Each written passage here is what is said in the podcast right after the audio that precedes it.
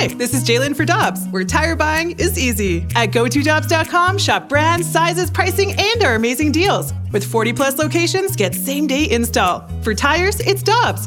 For deals you can use, click on go to Dobbs.com now.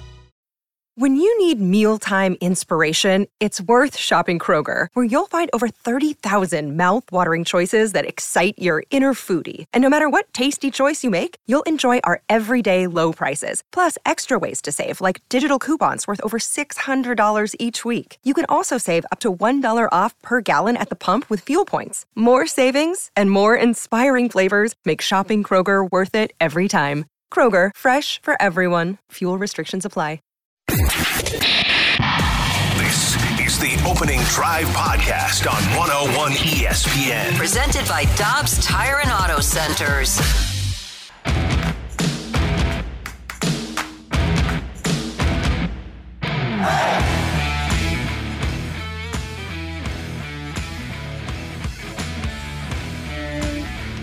Oh, when the blues go marching in. Oh, I want to be in that number. When the blues go marching in. Oh, when the blues go marching in. Oh, when the blues go marching in. Oh, I want to be in that number. When the blues go marching in. Oh, when the blues go marching in. Oh, when the blues go marching in. Oh, I want to be in that number. When the blues go marching in. Oh, when the blues go marching in.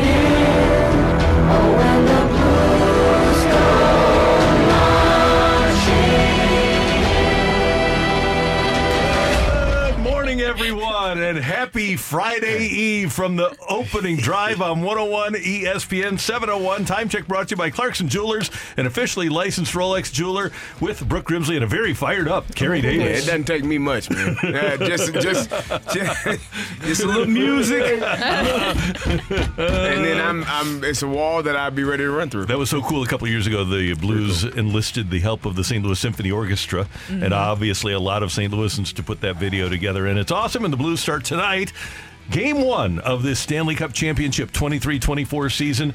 The Blues at Dallas, 6 o'clock pregame, 7 o'clock face off here on 101 ESPN. Did you just say Stanley Cups That champions? just okay. happened. I just I just wanted to refresh. Yeah, you little, think that's uh, going to happen? A little proof that uh, the folks at the Athletic really have no idea what they're talking about. What? They're supposed to be a hockey organization, and we love Jeremy Rutherford.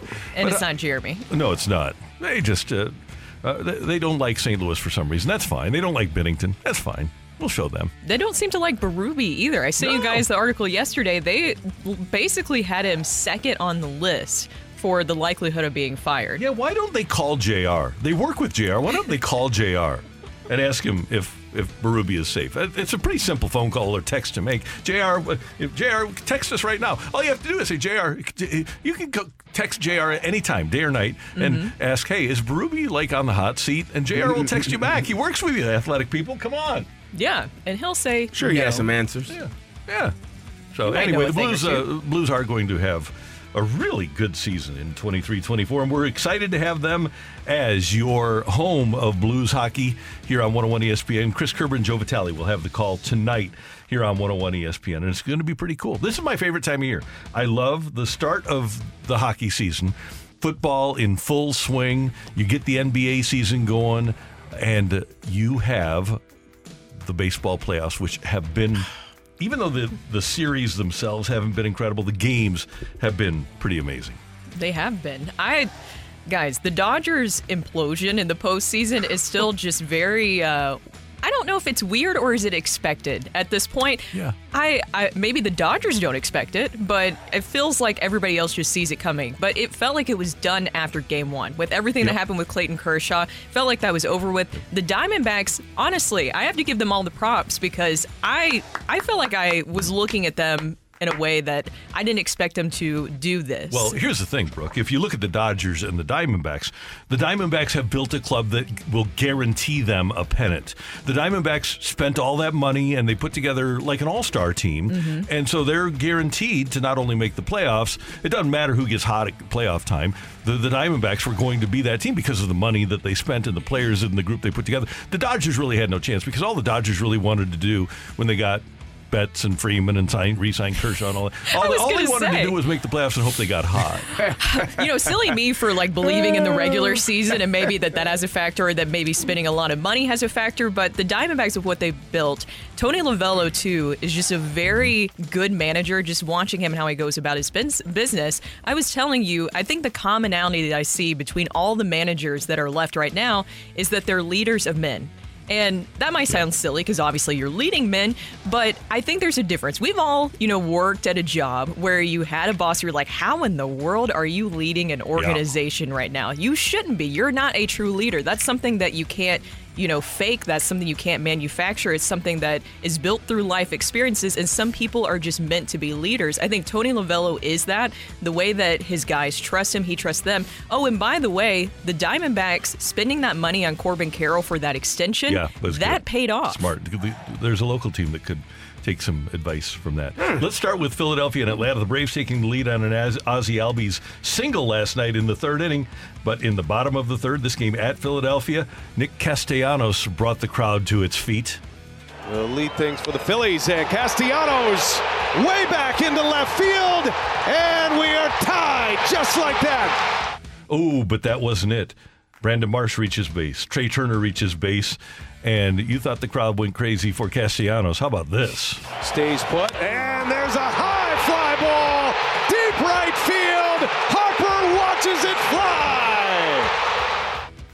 Harper did really watch it, and then he watched Orlando Arcia for a moment too as he rounded the bases. Oh yeah, I mean there was a, I guess there was some some talk after that game from the Braves, and uh, I guess an attaboy Harper. They, Yep. they, they were happy that he got doubled off, and again I didn't have a problem with what Bryce Harper did. He was taking a chance. He was trying to score a run. Unfortunately, it didn't happen in mm-hmm. game two, but they were fired up, and I, I love it. For me, anytime you get a chance to do your job and and let the opposing player know, yeah, it's gonna be a long day, buddy. I, I'm I'm sign me up for that. That's what I'm saying. I know that some people on social media and just seeing people react to it are like, no, this shouldn't be going on. That should have stayed in the clubhouse. But as a reporter, once you enter the clubhouse, you usually do Mm-hmm. describe the atmosphere, what players are saying. Players are aware that once reporters are in that clubhouse, everything that you say, you do is essentially being recorded, reported on. And maybe he didn't necessarily mean it in that way, but to me, I think that if you say it, then you mean it. And he said that he couple times. yeah, and he said that he meant to say it. He just didn't think it was going to get out of the clubhouse. and with Bryce Harper, I think it was it was all dramatic, but I think Bryce Harper likes even building up things even Mm-hmm. more. I'm sure he mentioned afterwards that his teammates told him about it. They're probably like, "Ooh, yes, okay, let's get Bryce Harper fired up," Bulletin and it board worked. material. Yeah, uh, some players, a lot of players, we it, it doesn't take much to get you going. Just anything, anything said or taken in the wrong type of context can get you going and fired up. And and that Phillies team was fired up last night. It was it's pretty good. It was 6 1 after the third, and then in the fifth, Harper put his exclamation point on things. Harper, high fly ball center field. He's watching. Harris turns. Harris leaps, and it's gone. Harper with a rainmaker and another stare down. Seven to one Phillies, and it's turning into the Bryce Harper game again. It was the Bryce Harper game. He was outstanding. 10 2 was the final. And oh, by the way, Aaron Nola just worked himself out of contention for a Cardinals starting position in the rotation because he probably made himself an extra $3 million a year last night with his five and two thirds. He allowed two runs on six hits, struck out nine, and walked one. Pretty good And he was electric with those nine strikeouts. for the Phillies and everyone else. Yeah. for so I, I, he probably went, and this is the way, just the way baseball works. He probably went from that 210 that we talked about, seven years and 210, probably added about $3 million a year to his salary. So probably 231 now Yeah. over seven years? it's pretty good Yeah. for him. Again, Yeah. Oh, not my. for us. No. I was gonna say the the checkbook is that coming out, ready to write Oh, all those yeah, extra well, oh, zeros. Oh, that'll make you rise up in the payroll rankings, Yeah. won't it? Now, the late game last night was also pretty wild. It was a scoreless game in the third when Arizona went bananas. Geraldo Perdomo starts it in the bottom of the third. And here's Perdomo. Look at this. Heyward back at the fence. Can't get it. Gone. He hit to Ketel Marte. If it's fair, and it is, and this ball is way gone. Well, this is what you know about Lance Lynn. He gives up homers. But two in on a pair of solo homers. And here's Christian Walker. And here's another shot to deep left. Down the line and gone. Three solo homers in the inning. And here's Moreno. Has the home run erased. And then hits the next pitch to the moon. There's your fourth home run.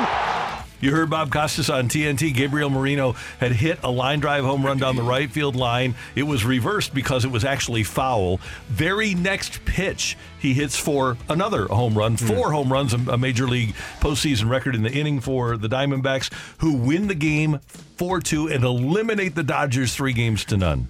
Well, eh, the Dodgers had a few issues. Starting pitching being one. Uh, if I'm adding this up right, the starting pitchers went three, four, and two thirds for three games. 4 mm-hmm. and two thirds For the- amongst yeah, the three whole group. pitchers. Yeah. Three starters give you four and two thirds in three games. You're not going to win. Mm-hmm. Mookie Betts and Freddie Freeman, your best two players, your MVP candidates, go one for 21 Yeah. in the series.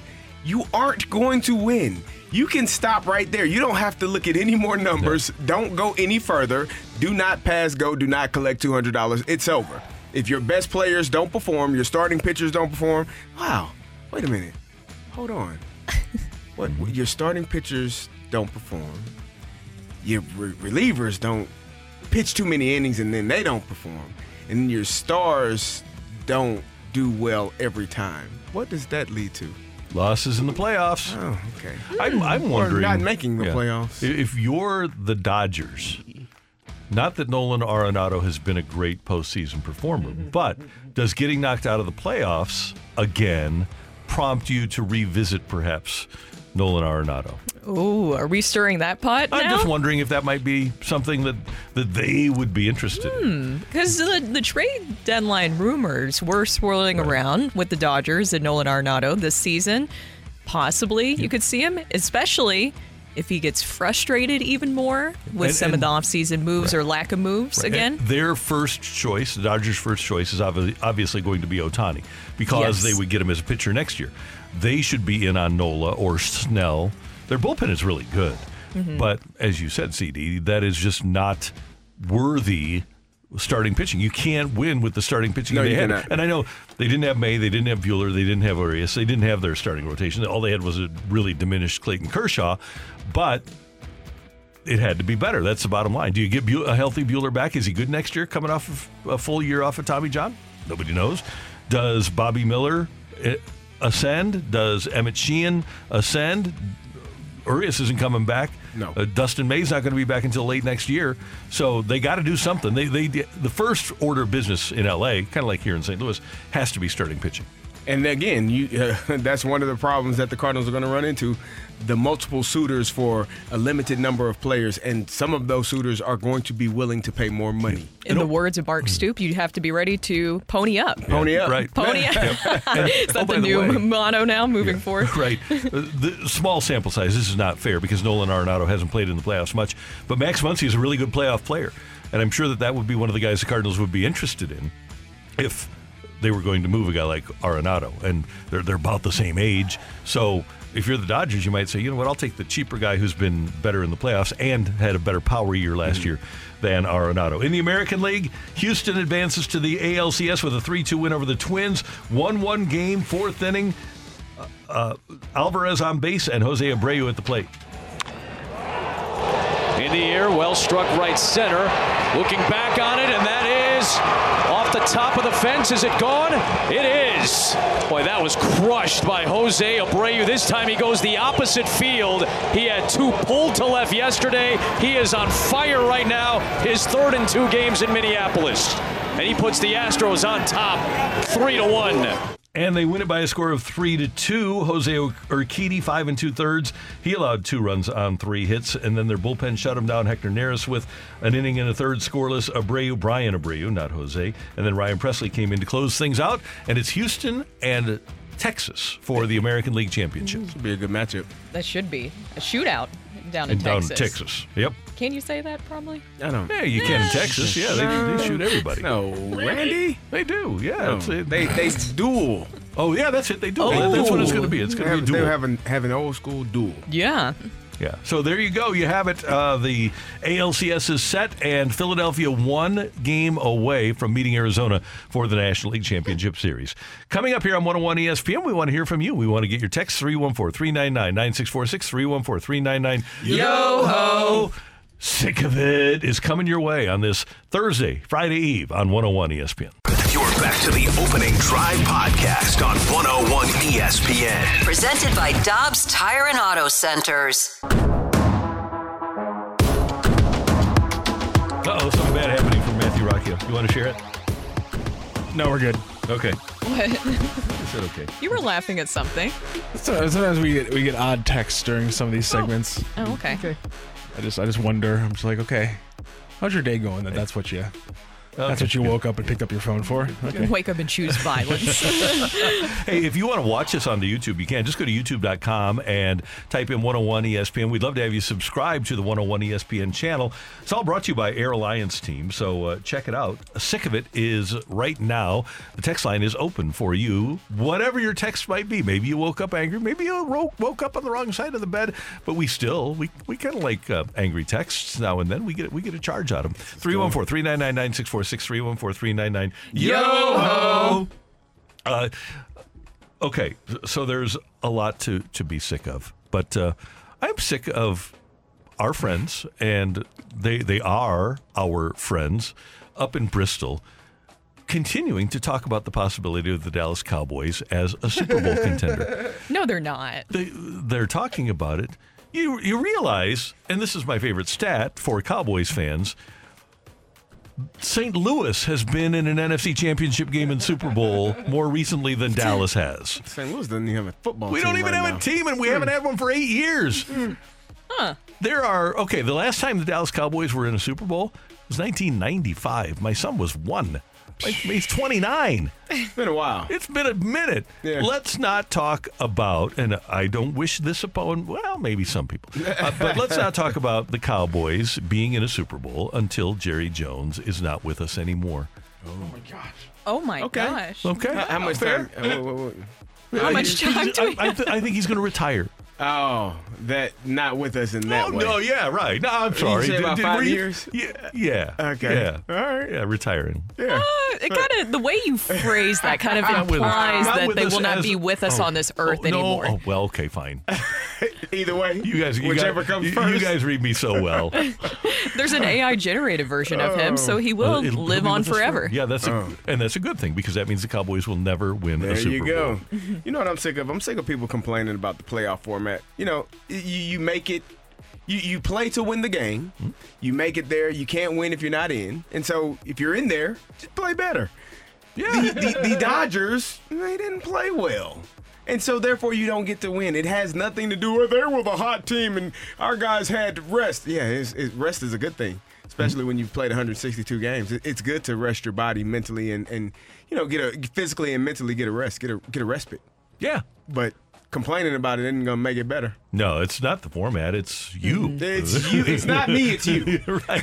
Play better. I think that that's simply what it is. Yeah, it's a, it's one of the great lines in sports. Don't like it? Play better. Well, you know, if the Dodgers didn't have that many days off, it would have been completely different, right? Yeah, Right? It completely different. Completely, yeah, yeah. That, that, that was what happened. Mm-hmm. Just That was the it. Pitchers Nothing else. clearly just didn't. They had so much time off, they didn't know what to do. Maybe maybe the Diamondbacks having Merrill Kelly and uh, and Zach Gallen makes a difference. Torey Zach Gallen Lovullo, guy's Corbin name Carroll. keeps coming up. Mhm. Gosh darn it! Yeah, they He got sounds so familiar. Wish we had him. Yeah. I need a guy like that. Seems like he would be a great Cardinal. Anywho, uh, pick your first baseman. Paul Goldschmidt or Christian Walker. Mm, I'm going Paulie. I, I'll go Pauly Paul G. Goldschmidt. Okay. All right. I'm just I, I, I'm I'm just asking for a response here. I, I, I want to take. You want a hot take? Well, how about this for a hot take, guys? What now? You know what I am sick of right now is rule breaking schools essentially picking out their own punishments. Guys, what could go wrong with that? So, yesterday, the IARP announcing the Kansas men's basketball program, uh, I guess some of the rulings, if you could say the punishments, I'm going to put this in air quotes, for Bill Self and uh, Kansas basketball. And, guys, um, the ruling has been a long time coming for nothing, essentially. So let me just tell you what came down. Three year probation for Bill Self and Kansas men's basketball team. They will have to vacate its 2018 Final Four appearances and wins from that season. Okay, that stings a little bit. Bill Self went from getting five level ones to ultimately being charged with one level three. That's it. No added suspensions for Bill Self, Kurtis Townsend. They did those self imposed suspensions for four games, if you guys remember that. Mm-hmm. And the biggest thing, no postseason ban whatsoever. I don't know why I expected something to come from this. I don't know why the, that I thought that they would finally get it right when it comes to some of these rulings and with the whole independent entity looking into things. I don't know why I thought this time it would be different and they wouldn't show that they obviously have favorites. But I'm disappointed yet again, and that's what I'm sick of. To me, it doesn't make any sense because I think about what Mizzou went through specifically, where you got that postseason ban, and t- how is any of this fair? And I also think about what happened to those assistant coaches. You guys remember that they lost their jobs, but also Right. lost their careers because of that FBI investigation that happened back in 2017. And that's my other issue: is all the wasted time and resources for this. The NCAA is useless and has been for a long time. Think about Um, not great. no. Th- think about the idea of somebody robbing five banks and having video of it and being charged with those five bank robbery felonies and then being able to plead down to misdemeanor theft. That's what Bill Self did. That's what just happened. Yeah. They do. Well, you know, things happen. Not saying it's right. Don't think it's fair, but I, Mizzou told on themselves, if I'm not mistaken, Mm-hmm. when they when they self-imposed and and and they gave Kansas just you figure out find what you can find. do And- an and- investigation that lasts forever for nothing to ultimately come for, from it. And think about it from this perspective. If you're the NCAA, you had you announced five level one violations. And you don't find you don't get any punishment out of it out of No. five level one violations. That's pretty bad work by the NCAA. I would get rid of my investigators. That's what I'm saying is what was the purpose of this whole independent investigation that they did? And for the NCAA, I think this continues to prove that I don't know what they are supposed to be doing anymore. Oh, they're useless uh, That- because uh, the college football playoff and the the Power Four run right over them. There's No. nothing there. All right, what do we got in the text line there, Matthew? Give us your favorite it's, one. It's a weird one today. Okay, um, good. no, All right. I'm going to try to go normal. Uh, sick. Of, I'm sick of uh, preseason rankings and power rankings. Let the teams play before they rank them. That might be him as a Blues fan. I think being I a think little angry that, at ESPN. that feels like that. Well, that's why it's called preseason. It's someone's opinion. Yeah. Pre-season, Mm-hmm. and that can change within a couple of weeks. And the Blues have done that before, and that's all they have to do is they- they can prove those naysayers wrong. there- there's nobody winning a championship in preseason. no, I So, just I, I just matter. wish the naysayers were smarter. That's all. Sick of it. I'm sick of the mullet not being in style. What's wrong with America these days? I think hmm. it is in style now, if I'm not making a comeback. mistaken. Quinn Ewers cut his off. So Oh, did he? Oh, Yeah. Does that mark the end of the, So the mullet well, trend? I don't know. He, he was. I guess it's a, a a ritual that they mm-hmm. had at their high school. Oh, okay. And so you know, people thought he was kind of strange, and you know, a certain you, you Uh, wear so a he cut it mullet. people yeah. would think have why people would have preconceived notions of anyone because of their type of hair or any other reason. If you go in back and look at pictures, there's a a very strong debate as to who had the best mullet in St. Louis sports history. Was it Brett Hull or was it Kelly Chase? Oh, I, More I see for Chaser. Chaser. I see Chaser. Ooh, yeah. I Chasers remember, was pretty I remember good. his Didn't Jamie than- Rivers kind of have He a had mullet? a great mullet. Yeah. Craig Berube had a mullet back in the day did. too. Yeah. I'm gonna read the least weird of the weird batch because there's something in the water in St. Louis today. I'm sick of Randy taking off for golf when he works three hours a day. Come on, man. Hey, Uh, You guys, weirdo. I will not be here on Monday. I'm going to be participating in the Hall of Famer Ozzie Smith Golf Tournament to benefit PGA gentleman. Reach. job. So uh, I'm doing it for the kids. There you go. Thank you. I'm gonna I'm gonna do something for some kids here in a couple of days too. I, Yeah, see, a yeah, couple that's weeks. what I like. I was I was gone on Monday and Tuesday. I was at the Brian Jordan Golf Tournament down in Atlanta to provide scholarships for underprivileged kids and to help Brian's reading program Mm. for to help literacy.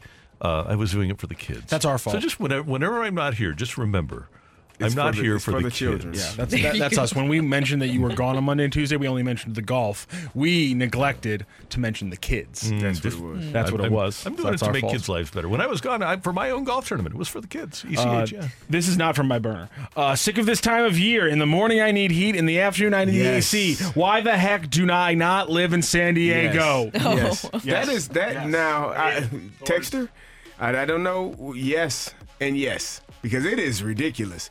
It's so cold in the morning, and by the eh, my house is like a scorcher. Mm-hmm. By the time I get home, I'm like, what the heck? What are we doing here? What do we? What do you do with that? You just open the windows and pray. I Yeah, that's all close you them. do. and- and- I don't know. Welcome to St. Louis. yeah. You want to do one more? Uh, Let's do one of the yeah, weird ones. yeah. Can you give us one of the weird? Oh, okay. Give us whatever you got. That's fine. I'm sick of Kansas City being more prosperous than St. Louis. That's fair.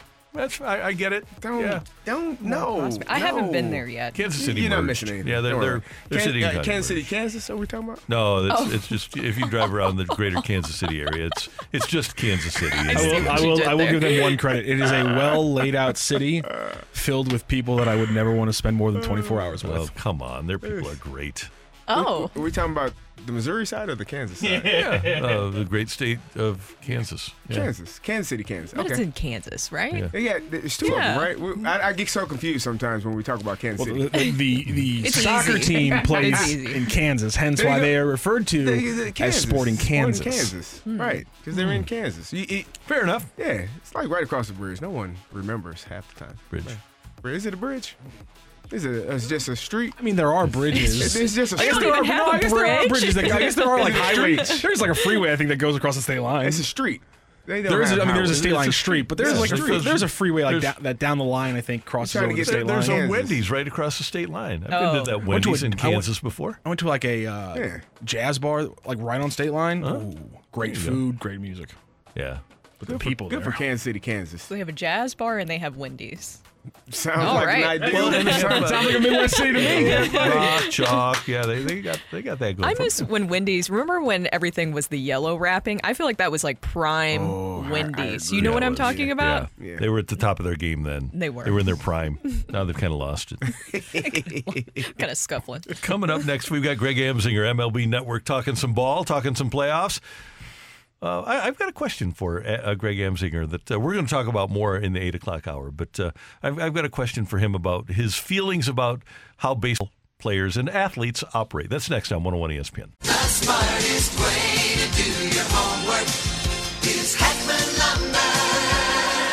Warm weather means homework for homeowners. And if your homework means a new deck, then turn to the deck experts at Hackman Lumber. Browse the largest inventory of decking materials and deck accessories in Missouri at Hackman Lumber Company. Talk with their experts about treated lumber, cedar, TimberTech, Trex, Envision, Azek, and Deckorators to find the best deck for you. Check out endless choices of railings, balusters, and LED deck lighting options. Hackman Lumber Company will not be undersold on in stock decking materials guaranteed. You can choose to do it yourself with Hackman's expert advice, or they can recommend reputable contractors to do the work for you. Stop by and see Hackman's expanded paint department too, with brushes, rollers, painter's tape, and four different lines of interior and exterior paint, custom color match available. Visit Hackman Lumber's newly remodeled stores in St. Peters and Pacific, or their showroom in Troy, Missouri. Hackman Lumber. Another day is here, and you're ready for it. What to wear? Check. Breakfast, lunch, and dinner? Check. Planning for what's next and how to save for it? That's where Bank of America can help. For your financial to-dos, Bank of America has experts ready to help get you closer to your goals. Get started at one of our local financial centers or 24-7 in our mobile banking app. Find a location near you at bankofamerica.com slash talk to us. What would you like the power to do? Mobile banking requires downloading the app and is only available for select devices. Message and data rates may apply. Bank of America and a member FDIC. You're back to the opening Drive Podcast on 101 ESPN. Presented by Dobbs Tire and Auto Centers.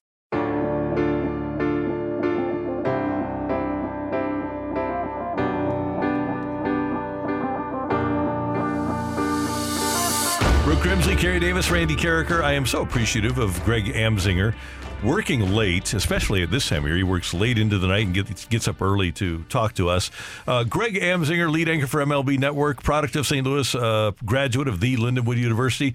How are you doing this morning, big boy? You know, I got actually a bit earlier because I'm already trying to find you know connections at private golf clubs in Dallas and in Houston. So I, I I'm hmm. really trying to line it all up, man. I, I the World Series. I, I don't want to brag, but I'm just going to. The World Series ends up being a mancation for Greg Amson. I I don't have to do anything. I do the post game show, which I mean, okay, I'm reacting to the game, do highlights, whatever. It's not that hard. I'm, I, I probably I should stop. It's really grueling work. It's hard. It's very difficult, and I don't have to do anything until the game starts. So, Greg, let me stop you here. Okay, so let me stop you here. So, what you're telling me is that you are in great locations. You're getting up 10, 11 in the morning, playing the finest golf courses in the in the world, going back to your hotel room, taking a shower, putting a suit on, going and whoa, whoa, watching. Whoa, whoa, whoa, whoa, whoa, whoa, slow down. Okay. Going back to my hotel and taking a nap. Okay. Now go on. and then taking a shower, putting a suit on, going to a baseball game, and then reacting to the baseball game. Is this what you're telling me that you do? It's tough, man. It's, it's not easy. It's not easy. Hard living. Can we make sure? Can we make sure this this part of the interview doesn't go on the podcast that lasts forever? Because I don't want my boss is hearing this part. Okay. okay, I have. Uh, before we get to the playoffs, uh, I, I heard earlier in the week that Adam Wainwright had suffered a shoulder injury during the WBC, played with a torn labrum during the season, and was really. Uh, he, he wasn't he shouldn't have been pitching during the season. I texted with him last night. I said, "Hey, I've heard this." He said, "Yeah, this is what happened. It got worse and worse as the season went along. His second to last start in Baltimore, his shoulder capsule blew out. So he is pitching without lubrication. His shoulder uh, joint, the ball into the into the socket, completely dry, bone on bone. My question for you, Greg Amsinger, opinion: Do you think that Adam Wainwright should have been pitching? Do you appreciate an athlete that does that, or do you say no, he should have gone on the shelf? He deserves the right to make that call. And I got to tell you, you know, my, my dear friend Dan Plesac pitched 18 years in the big leagues. He knows pitching better than anyone I know personally. Uh, it's incredible to watch him watch pitchers every night on MLB Tonight. And the night of Adam Wainwright's 200th career victory, we have the ballpark cameras located in, in center field and in every dugout, so we can watch in between innings, uh, whatever we want to see. We can zoom in on anything. So we're coming back, we're covering this story. We want Adam Wainwright to get his 200th win, and he's on the mound warming up. This is specifically in between the first and second innings that night. He won his 200th game, and Dan Plesac goes, Greg, on the air. He goes, "This is hard to watch." And I go, what, what is it? He goes, Adam Wainwright looks like a position player who's warming up to pitch in a baseball game right now. And we're watching this grown man lob baseballs into the home home plate. He goes, he has nothing left. He's like, this is an injured athlete. I go, Dan, Dan, we can't really uh, you know act like we're doctors on live TV. We've got in trouble for that before. and he's like, I'm Greg, I'm telling you right now, he should never throw another baseball at you tonight, even if he doesn't get to 200 wins. This is an injured man trying to pitch. This is blood and guts tonight, Greg. This is what he says on the air. It gave me chills. And after he gets his 200th win, seven scoreless, right? Mm-hmm. We, I, I told our producers, and I don't want to put you on the spot, but I think what you said was really it's provocative, and I want you to stand by it. So we re-aired Dan Plesac's commentary that we aired live already, but in case someone just tuned in, this is what Dan said about a guy that went seven scoreless in a Major League Baseball game against the best team in a division. And he came back on camera and goes, Greg, I'm telling you right now, I don't know anything what's going on in this, this man's body. He's injured. You, I've seen guys warm up before. He's in pain throwing a baseball and he should never throw another baseball again. And he was 100% right. Mm-hmm. To see Adam Wainwright do that was. St. Louis is gritty, man. We love baseball players that lay it all out there, right? We do. That is why Adam Wainwright's a legend in St. Louis. He fits the baseball obsession 200 wins for him is is is going to at least five to ten Cardinal games every summer for a family of eight in South St. Louis. That is the equivalent. We got to go. We got to watch these guys play. Adam Wainwright had to play. He had to give it all. And what a great way to look back. You know, you, you look at life. I don't want to get too deep and too philosophical, but I look at my life like a car, right? By the end of my life, I don't want the transmission working. I want the tread of my tires worn off. I don't want the radio working anymore. I'm going to turn this thing in, and it's a joker. It's done. I want God to know I got every mile out of this vehicle. Adam Wainwright got every pitch out of that right shoulder. It's a beautiful thing. Well, Greg, we already got some texts coming in about this. What do you have to say to the people who say that it was selfish of him to continue? Whoa. I, I mean, look, if they were in the mix for a wild card spot, I, I could see their angle. Okay. And to me, everything happens for a reason.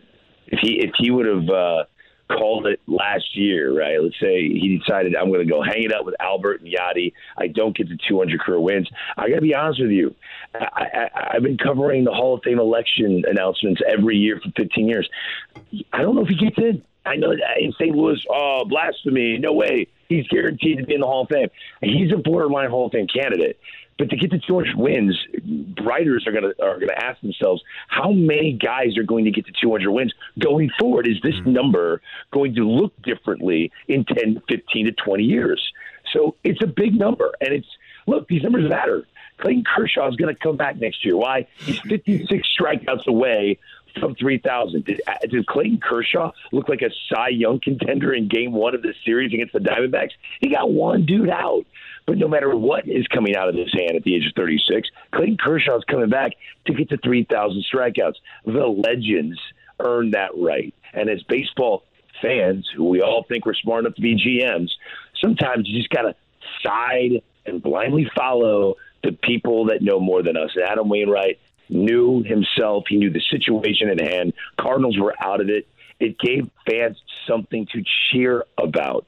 There was nothing to celebrate at the end of that year. So, no, it wasn't selfish. It gave us all one of our favorite memories of 2023, a year that all Cardinal fans need to go get therapy to forget. No, it wasn't selfish. Greg, you hit on. Let, us switch to the uh, playoffs. You hit on the uh, Clayton Kershaw debacle and, and the Dodgers. What did you make of that series? And and uh, Mookie Betts, Freddie Freeman, the starting pitchers. It just went downhill early on for those for those guys. It's not just the Dodgers, a crazy nugget, right? The five best teams in baseball for 2023, the five best records in baseball went a combined 1 and 12 in this postseason. 1 and 12. What does that tell you? Now, it's it's kind of an inexact science, but I look at baseball as two different sports crammed into one calendar year, right? You have the marathon version of baseball, which is 162. You need guys that can help you win 162. Then you have the sprinting form of baseball, which every pitch matters. You got to bullpen your way. Starting pitchers never go longer than six innings ever in a postseason game. And, and this is the different brand of baseball you see in October.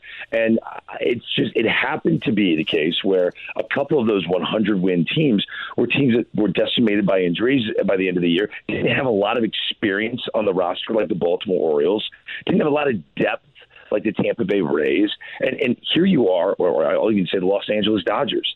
You could navigate your way through Mookie Betts and, and Freddie Freeman, breaking balls the entire at bats, both guys. And they were like, you know what? JD Martinez and Max Muncy are going to beat me. Th- that was the motto. And you saw Mookie and Freddie not take their walks. They went up there and they pressed. They had to do something. They they could not walk. Corey Seager can walk five times in a game, and the Rangers can win because the Rangers have a ton of firepower after Corey Seager.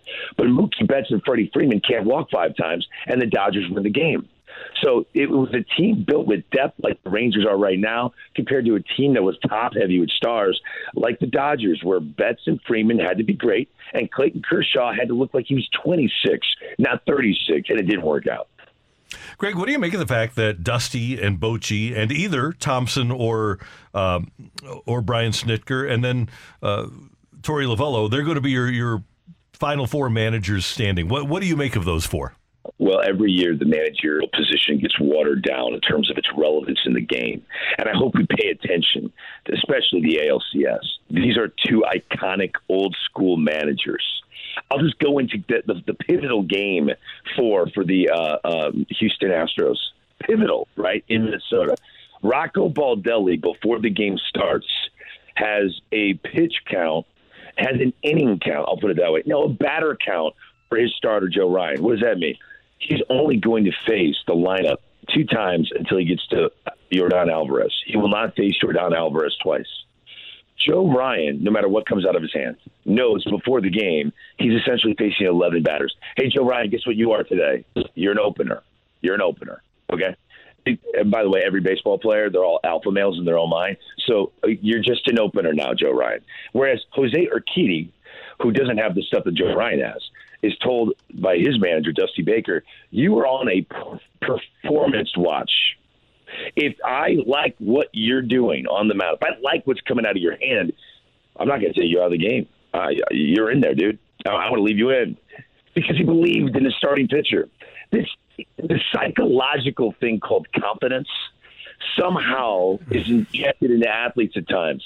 And when it is, when it is, that's called leadership. When you can get more out of an athlete because of the way you manage the athlete, you are truly leading.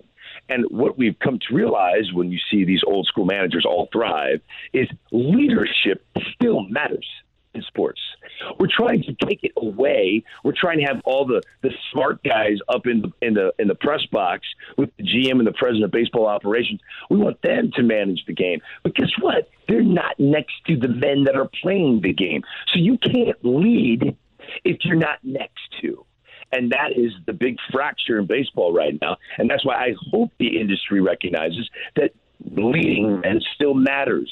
And if it does, if it does matter, we need more old school managers like Bochy, like Baker. Torey Lovullo is one of the best managers in the sport. I said it when the Diamondbacks lost over 100 games. It wasn't his fault they were rebuilding. Who's a better option than Torey Lovullo, who I interviewed last night and said he's going on a 24 hour bender and to keep our ballpark cameras on the little pool in the outfield because he might be floating on the top of that water at 5 a.m. So I made sure we had a PA keep an eye on that pool in case Torey got a little too wild. But it's a great thing to see leaders thrive in baseball again. Greg, is there something that the Cardinals can learn from any of these teams left standing as they approach the offseason and make a lot of big decisions here if they want to turn things around quickly? Is there a model with one of these teams left standing that you believe that they could follow or look to? Yeah, absolutely. Look, I, I, spending money actually does win every once in a while. that, that actually that actually plays out. I mean, I want to be straight up honest with you. There are industry uh, front office folks who rolled their eyes and giggled to each other over what the Texas Rangers did. When Chris Young took over, uh, Jon Daniels out in Arlington, and a former big league pitcher. I get it. He went to Princeton, but he's still he's still a quote unquote jock. giggle, giggle, tisk, tisk. They don't really know what they're doing because they played. If you played Major League Baseball, boy, are you biased. You, why are you doing this? Why are you making decisions? He goes and gets Jacob DeGrom, and then Jacob DeGrom falls apart. Then he goes and, and, and spends even more money to get a guy like Andrew Heaney, who everyone looked at and was like, what value is Andrew Heaney going to have? And why are you giving him a multi-year deal? This makes no sense at all. Then at the deadline, you go get Aroldis Chapman, and they're like, okay, it was a nice story in Kansas City, but he really wasn't pitching any meaningful innings. Good luck with that. Chris Young, and, and before that, he goes and brings back Bruce Bochy. And if you're a front office analytical guy, you're like, oh, oh my goodness, one of the, the, the stalwarts of our movement, the San Francisco Giants, couldn't wait for Bruce Bochy to get out of the helm as manager of the San Francisco Giants. Good luck with that, Chris Young oh, you're going to trade for Max Scherzer? He's busted. This isn't going to work. He's not going to help you. He's not going to motivate a turnaround to help you get into the playoffs. They have been rooting against Chris Young and the way the Rangers have done things, spending money. I, I got to be honest. As you look at the future of baseball, it was it was a pivotal thing to watch the Baltimore Orioles enter the playoffs. They have no money invested in that roster. This is the product of losing. So yes, Mike Elias, well done, did a good job drafting players when you're picking in the top five. That's great. You have to do that well, and he didn't miss. Gunnar Henderson, Adley Rutschman, great decisions. But there is skin in the game when you have to tell your owner, hey, let's spend $100 million on this guy. They didn't do that yet. So the Orioles will see how they manage this roster going forward. The Arizona Diamondbacks, they give $100 million to a kid that really never played in the big leagues, Corbin Carroll. That was a that was a gutsy thing to do. And Corbin Carroll's worth more than $100 million. They were 100% right.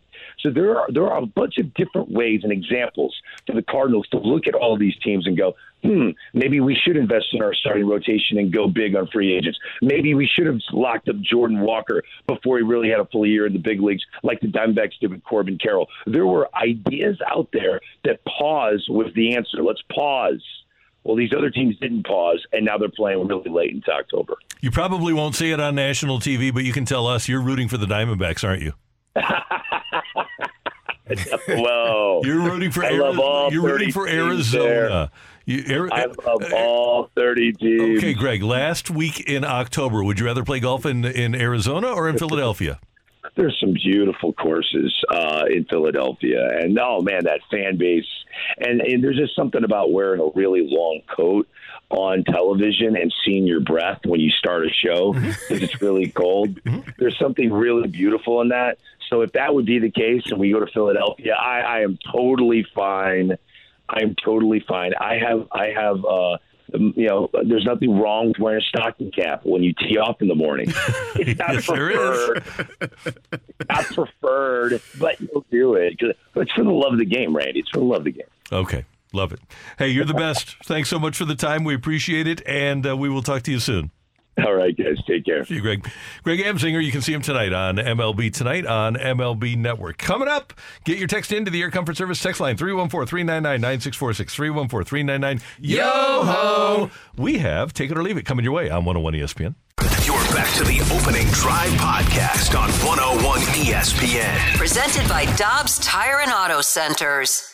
It's time for Take It or Leave It. Want to say something? Want to put it out there? If you like it, you can take it. If you don't, send it right back. Get your text into 314 399 9646 and give us your Take It or Leave It. Brought to you by Gloria Lou Realty. Visit GloriaHasTheBuyers.com and start packing. That's my final offer. Take it or leave it.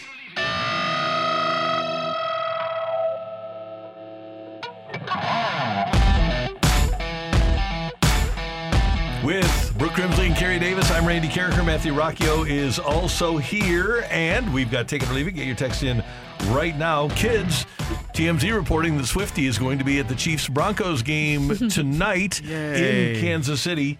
Right now, Travis Kelce is questionable for the game with an ankle injury. Did not practice on Monday. Limited participation on Tuesday and Wednesday. Questionable for the game. Take it or leave it. Travis is up in the box with Swifty tonight. I'm gonna leave it. Uh, you want to now? Here's the thing: if you would like to watch the Kansas City Chiefs team implode, yeah, go sit in the box. Mm-hmm. Because Can't do if it. you aren't able to play and you aren't going to be out there helping your team, you can't be in the press box with uh, Taylor Swift. No, you got to be on the sideline. You got to be on the sideline. So, playing. but if you want to be on, if you if you want to see it, you know, just blow up in the middle of the season. Go ahead. It'd be great. Why not? That's not that. Let me tell y'all something. I, I saw a teammate, a, a very well-known teammate, took a day off of practice. It was hot outside, and he was a veteran, and it was other veterans. He didn't have practice that day, and the other veterans had practice. And one veteran was very upset that the that veteran was in a tinted booth with AC while the rest of us were outside practicing. Veteran that was practicing wanted to fight veteran in the in the booth, and uh, it was uh, it Did was you win the fight? funny. They didn't they didn't fight. Oh, it was. It was. I figured that would have been something. No, that he was in the you're tent, practicing. and Okay. and you know the veteran in the tent said, "Hey man, how you gonna catch me? We gonna fight in the phone booth? You're not never gonna catch me, so we're not gonna fight." He's pretty fast. The other guy wasn't as fast. So yeah, it was. If you if you want things to go bad, Mm-hmm. let one person do something while the other ones are working and trying to figure out how to win a game. I don't think Andy Reid will let not that not gonna happen. No, probably not. So we were uh, talking about the Major League Baseball playoffs and how well it's going. Take it or leave it. We see a rematch of last year's World Series. Ooh. Ooh. Um, I want something different, so I'm gonna Well, leave it. I, I don't. I don't want to see the I'm going to take it. I'm going to take it. No offense to those guys. Yep. I want you want star power. You want the guys. What about the Rangers? No, you know what? I, I, I'm changing my mind. The, the, the Diamondbacks are a team of destiny. They're the one this Oh no, Philadelphia is a team of destiny. No, They- but they're going to be a rematch, and Philly wins. Oh well, this year. Arizona de- deserves a championship. They haven't had one in a while. Hmm. In ever? Uh, what other sports? They won two, 2001 World Series. The Oh, Diamondbacks that was did, but wild. Suns have never won. No. Coyotes have never won. Cardinals have never won. Gosh darn it. Hmm. Hmm. Yeah. Maybe, just maybe. I'm glad the Cardinals didn't win one. Stretch Yeah. myself. Yeah. out. Arizona Cardinals lost that one. Sorry about it, fellas. Take it or leave it, guys. yeah, take it or leave it, guys. Um, in honor of the Blues starting their season tonight, I'm going to make a prediction of who's going to score the first goal of the season. Take it or leave it, it's going to be Pavel Buchnevich. I'm leaving it. Who you going? Jordan Kyrou. I'm going Jakub Vrana. Ooh, I like that. Ooh. like them all. I like all of our choices. Who's Jacob? Yes, sir. Jakub. Yakub. No, he called himself. I know. It's Jakub Barnes. And then we have, oh yeah, Yeah. and then Cardinal yeah, closer, yeah. Jakub Barnes. Part of Okay. the Four Horsemen. I'm gonna go with the, uh, the I'm gonna go with uh, Alexei Toropchenko. Oh, I thought you were going to go I'm with going the grindy. defenseman. I'm going grindy. I'm going grindy for the first goal. You get a, get a, get a rebound. Is there a Somebody prop tips bet off on somebody's that somewhere? body. No, there's no way to do a prop bet on that. What? all right, what do we got on the text line? Take it or leave it. Every pro team cheats a little. It's just that the Patriots and Astros got caught. Uh, leave it. Leave hey, it. you ain't cheating. You ain't trying. I know, not every time. When you say cheating a little, what are you referring to? Mm-hmm. Cheating to me is when you watch other teams, fi- when you watch the film of other teams practice. That that is cheating. That's cheating. Banging on trash cans That's cheating. to cheating. give you an answer of what pitch is coming Mm-hmm. is cheating. Uh, but you know, is, is stealing hand signals cheating? Because you you no, you do it's have gamesmanship. I- and I- there, is there a written rule against it? No. I don't think so. So you know, when they have their hand signals, they should change. Now, if you them. have the hand signals on video, that's different. okay. Take it or leave it. As long as money is the primary moving factor, the regular season will start to matter less and less for Major League Baseball. Yeah, I'll take that. I thought you were gonna make that into a Cardinals thing somehow. No, Gary. Not everything I do is about the Cardinals. Are you sure? Name one time where I tried to slip in a Cardinals take. okay.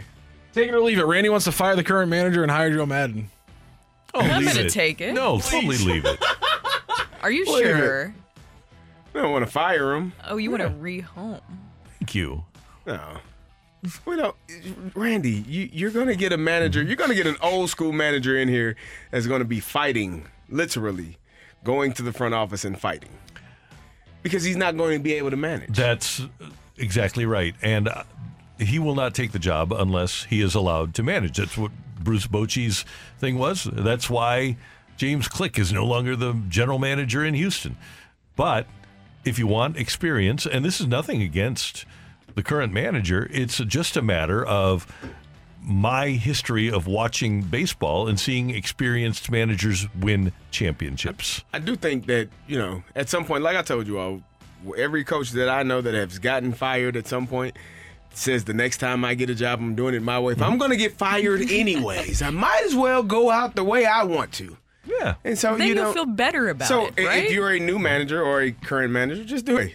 If they're gonna fire you, they're gonna fire you. You might as well win games on the way out. Go out guns a blazing. Let me run more, one more quick one because it is Blues opening day. Take it or leave it. By the end of the season, Joel Horf, Joel Horf, Hofer is the starting goaltender Leave for the it. Blues. By the end of the season, By the end of the season, Did we not hear how how Jordan That's like eight months Binnington away. is- Leave it's it. a lot of time. Leave it.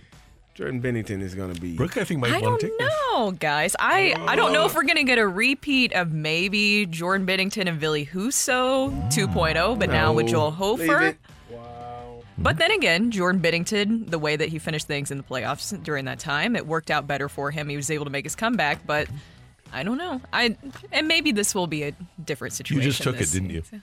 Uh, yeah, I'll take it. That's Brooke. That's Carey. I'm Randy. Matthew, thank you very much. Coming up next, is it selfish for a player to try to use his body to wear it out to try to win for you? That's next on 101 ESPN. You're back to the opening drive podcast on 101 ESPN. Presented by Dobbs Tire and Auto Centers. It's the opening drive's fresh take.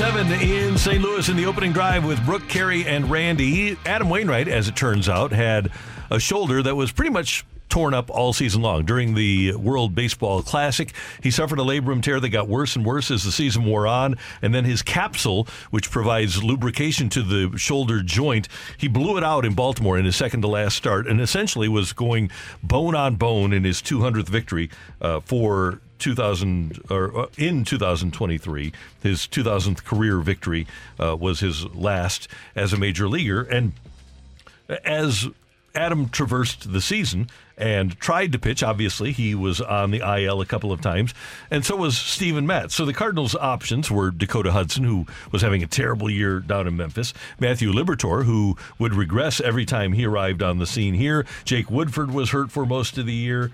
Uh, they, they could have started Pallante, I guess, but my question is this, and I know a lot of people think, oh, it was totally selfish of Adam Wainwright to pitch. Well, you could have gone, I guess, with a four man rotation if you were the Cardinals, if you didn't have Wainwright. I am always appreciative of athletes that do everything they can to get on the field and to try to win. It doesn't always work out for the best. That happened with Kurt Warner in 2002 with a broken hand, and people couldn't wait to get him out of town because he had a broken hand. Then he goes back to the Super Bowl, obviously, with Arizona. Chris Carpenter pitched with uh, thoracic outlet syndrome. People hated, started hating Chris Carpenter, and then all of a sudden uh, he has a surgery and he comes back and he's able to pitch. But people didn't like the way he pitched down the stretch. I have an appreciation for players that try to play through it, especially when their team needs them because they don't have any al- other alternatives. I admire Wainwright's tenacity and desire to pitch. I am. I didn't have a problem with it either. I think, you know, as an athlete, you put your body through so much that people will never know, and the fact that he uh, did acknowledge that and, and confirm that that happened. I mean, hats off to him for being able to push his body through that, push it the, to the limit that he was able to. Um, I don't think it's selfish at all. I think you know, there's a man that the Cardinals team, they weren't playing for anything specific. They weren't uh, in a playoff, in the playoff hunt. They weren't trying to win the division. They, they finished 20 plus games out of uh, under 500 and, and last in the division. So it's not like they were fighting for something, shooting for something. As Greg said, the only excitement you really had was this chase for Adam Wainwright to get to 200, and the fact that he could do that with a torn labrum and bone on bone in his shoulder. And as you said, he was just throwing everything he had up there uh, to the plate. Hats off to him. Well, and you would have loved to see more Cardinals players be like that this Yeah, season. right, right. I mean, point. think about how different, because we've already got some texts coming in, and it definitely stirs them, some things up. And I asked Greg about what he thought about people saying that he is selfish. And a lot of people said, well, if it happened so early on, it, maybe it was selfish for him to continue on for the rest of the season. He has been afforded that luxury because of what Greg mentioned too. He's given that right. He's earned that right to be able to work through it because he has been able to work through so many things throughout his entire career. Now, going back to what I just said before that, I wish that there was a lot more guys who would have that kind of grit, that tenacity, that want to, that passion to go back out there. I mean, imagine if we would have seen that more from some other guys this Tyler season. O'Neill. Uh, we could say Tyler O'Neill, maybe some others as well, being Mm-hmm. able to push through those injuries. Think about maybe how different this club would have been in general if more guys had that mindset that Waino did of pushing through, doing things for your team, trying to put your team in the best situation available, or at least try to go out there. Imagine how different maybe this season could have been. I think it also, it also depends on the injury. Like if you are able to, again, I, I, I practiced and played with a torn labrum. It's awful. It's terrible to go through, but you can do it. Um, it, it's it's just about your pain tolerance. It's how much you can withstand and how much you're willing to to go out. There are some things you can't play with. Torn ACL. I've seen guys try to play with torn ACLs. It doesn't work. Um, but you know, you you you have to be able to push your body to a limit and he did the entire season, and he wanted that 200. He wanted to win a championship. I guarantee, if you were to ask him one or the other, I I would agree. I would assume that he would say winning a championship would have been more important. But getting that 200, knowing that you had no opportunity to win a championship this year, I'm sure that meant uh, the world to him. And if, if Adam would have gone 11 and 11, if he would have had the same year that he had last year, where uh, he last year he was uh, was 11 and 12, and uh, had uh, I think the seventh best ERA, three or 14th best earned run average, seventh most innings. He went 11 and 12. If he has that same year in 2023, the Cardinals aren't in the playoffs. So to your point, CD, it wouldn't have made any difference. We do have texts though. Uh, this one from the uh, uh, from our friend Cottleville Chris. Adam did us a solid. We have we had nobody else. And for those that say he was being selfish, he shouldn't have pitched. I will ask who you think the alternative was. Who who would you have had pitching in the in the rotation? Would it have been Andre Pallante? Would you have preferred Dakota that? Hudson, but he wasn't. He was terrible exactly at Memphis, right? Ready? Uh, so I I don't know that uh, that would have been an option. I think he, he was doing them a favor, actually. But I also I, I respect the the fact that people do think that maybe they should have gone to a, four man rotation. This one says he should have been shut down. He was the worst pitcher in MLB by earned run average. Sh- shut him down. Okay, so do that. Uh, give me a name.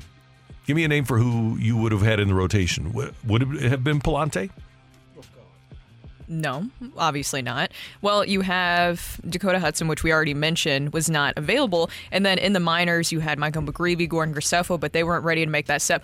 Oh, and then you had Zack Thompson, but I think he was in the bullpen at that He was point. getting stretched out. He was being stretched out. stretched out, or Yeah. because he was in the bullpen. He started the season in the bullpen. So around, if, I, if we're talking about beginning of the season, he was in the bullpen, and then they sent him back down to the minors to stretch him out. He struggled, and then they brought him back up. I mean, it, it, it all started with Wilking Rodriguez, and I Oh. think we all know that. That's- so yeah, it- it would have been It did. the starting point That was. for Oh. how this whole thing went. One the other text is from the 618. I find it hard to differentiate if a player is playing for himself, the team, or the fan base. It has to be a mixture of all three that uh, variates during their seasons and careers. I, I do think that Adam, at his core, was a guy who overcame pain because he wanted to help his team win. Did that down the stretch in 2015 when he came back from the Achilles in four months uh, and was pitching in the postseason. Obviously, was able to do that in overcoming the Tommy John in 2014 when he was second in the Cy Young voting.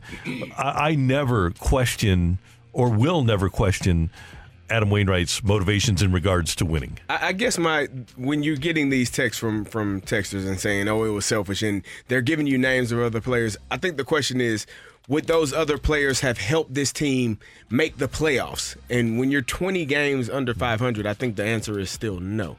So I don't I don't think it mattered to a degree that much. Now maybe you can maybe you can say, well, those guys could have got more reps. It could have got more opportunities to to become acclimated with being professional pitchers, being starters in the in, in Major League Baseball. But other than that, I don't have an issue with him fighting through, attempting to fight through. If it if he couldn't go and was unable to, I think those last couple of games you saw. The, the it's out of gas and he's Yeah. just running on fumes. If it was if that would have happened in June, he probably would have shut it down. Finally, one uh, text says, make a trade. We're talking when they still had a shot, unless you're saying they were done in May. Well, they started off 10 and 24. So I, I think there is a safe assumption. But the other point that I'll make is that traditionally, over the last several years in baseball, teams have not made trades specifically for starting pitchers until the deadline. I'm guessing that if uh, the six one or the two one seven uh, looks at the transactions that were made in Major League Baseball between the end of spring training and the start of the trade deadline, two weeks before the trade deadline, I'll bet you can't find one starting pitcher that got moved between April 1st and July 15th. I'll bet you can't find one starting pitcher that got traded. Not one. Can I just mention one last one? Because this was, I like to give out a good take text Mm-hmm. of the day, and this is my favorite. Yes, Pallante. Then he couldn't have blown those other leads out of the pen. Well done. Yep, good thought. Yep, not wrong. Not There's- wrong. There's that. Yep. Uh, that's our fresh take here on 101 ESPN. Coming up, we're going to talk to Bernie Federko about the opening of the Blues season on 101 ESPN. You're back to the opening drive podcast on 101 ESPN. Presented by Dobbs Tire and Auto Centers. We're talking everything St. Louis Blues as we head into the Blues booth. Presented by Boardwalk Hardwood Floors, a proud partner of your St. Louis Blues. Find your perfect new floor at our four convenient locations and online at boardwalkhardwood.com.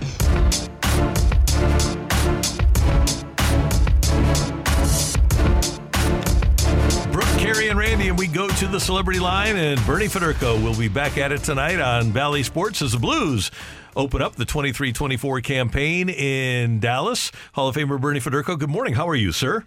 Good morning, Randy. I'm doing great, thanks. Good. I always love the opening of the hockey season. I think the Blues do a wonderful job, and we'll see that on Saturday night. But I'm intrigued to see how this team comes out of the gates.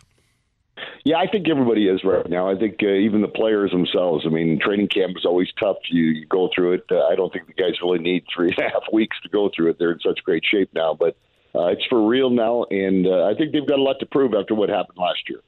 Well, Bernie, big prediction because we were talking about this earlier of who do you think, though, will be the first to score the first goal of the season for the Blues? I'm going to guess it's going to be Buchnevich.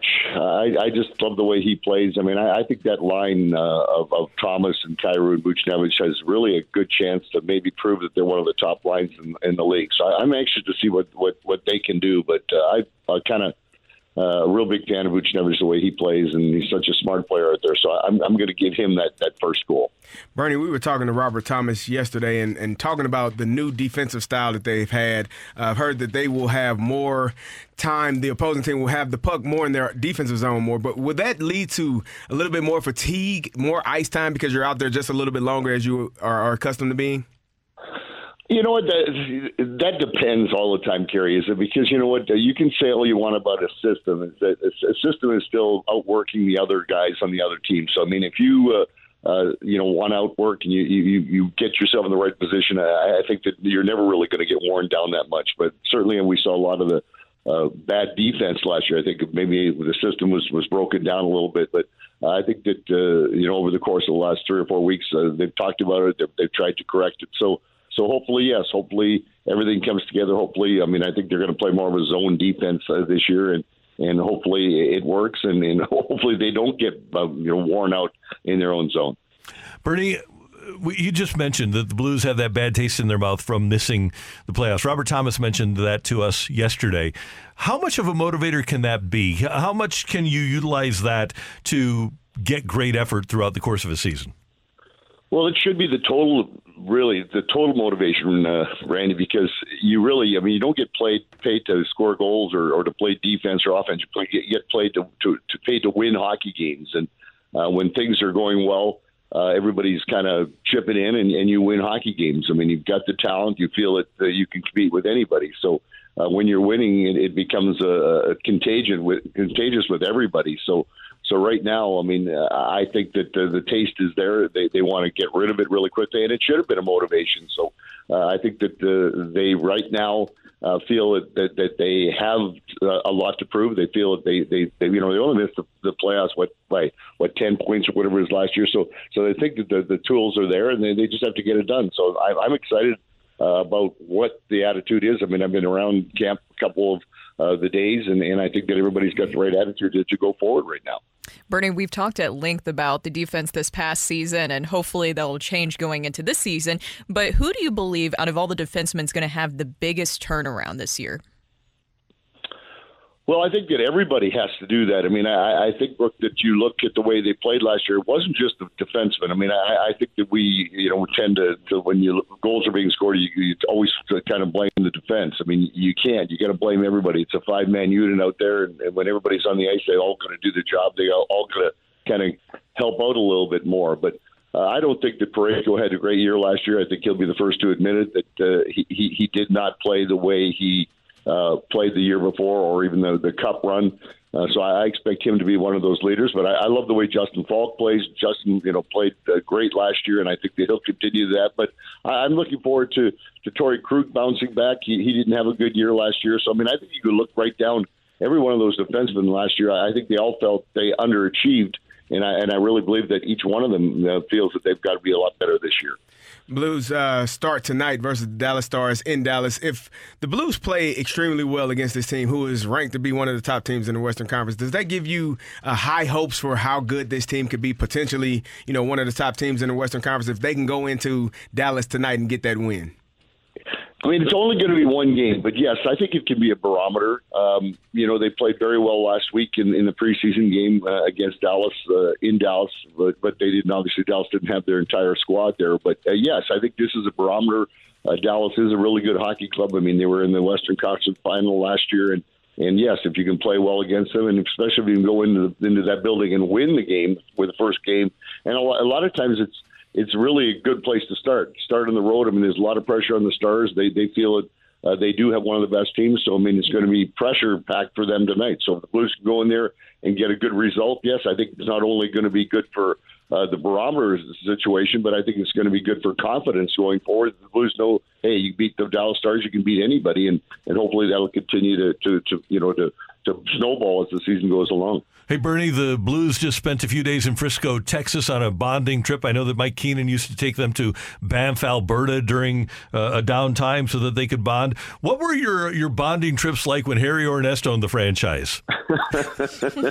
it was at uh, it was at uh, either Steak and Shake or McDonald's uh, on, on an afternoon down down in somewhere in Afton or somewhere. That's what that was our bonding trip. So, or, or a late night in the bar after one of the preseason games. That would be it. there you go. Hey, Bernie, we're looking forward to a great season. Thanks so much for the time. We'll talk to you next week, and we'll be watching tonight on Bally.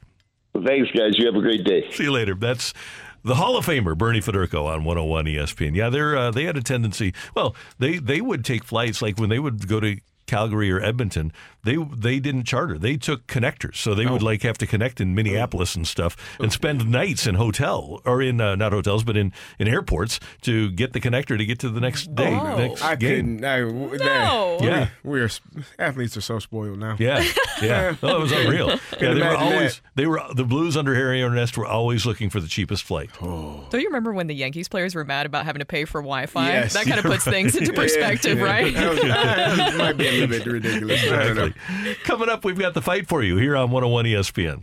You're back to the opening drive podcast on 101 ESPN. Presented by Dobbs Tire and Auto Centers. Welcome to the fight. In the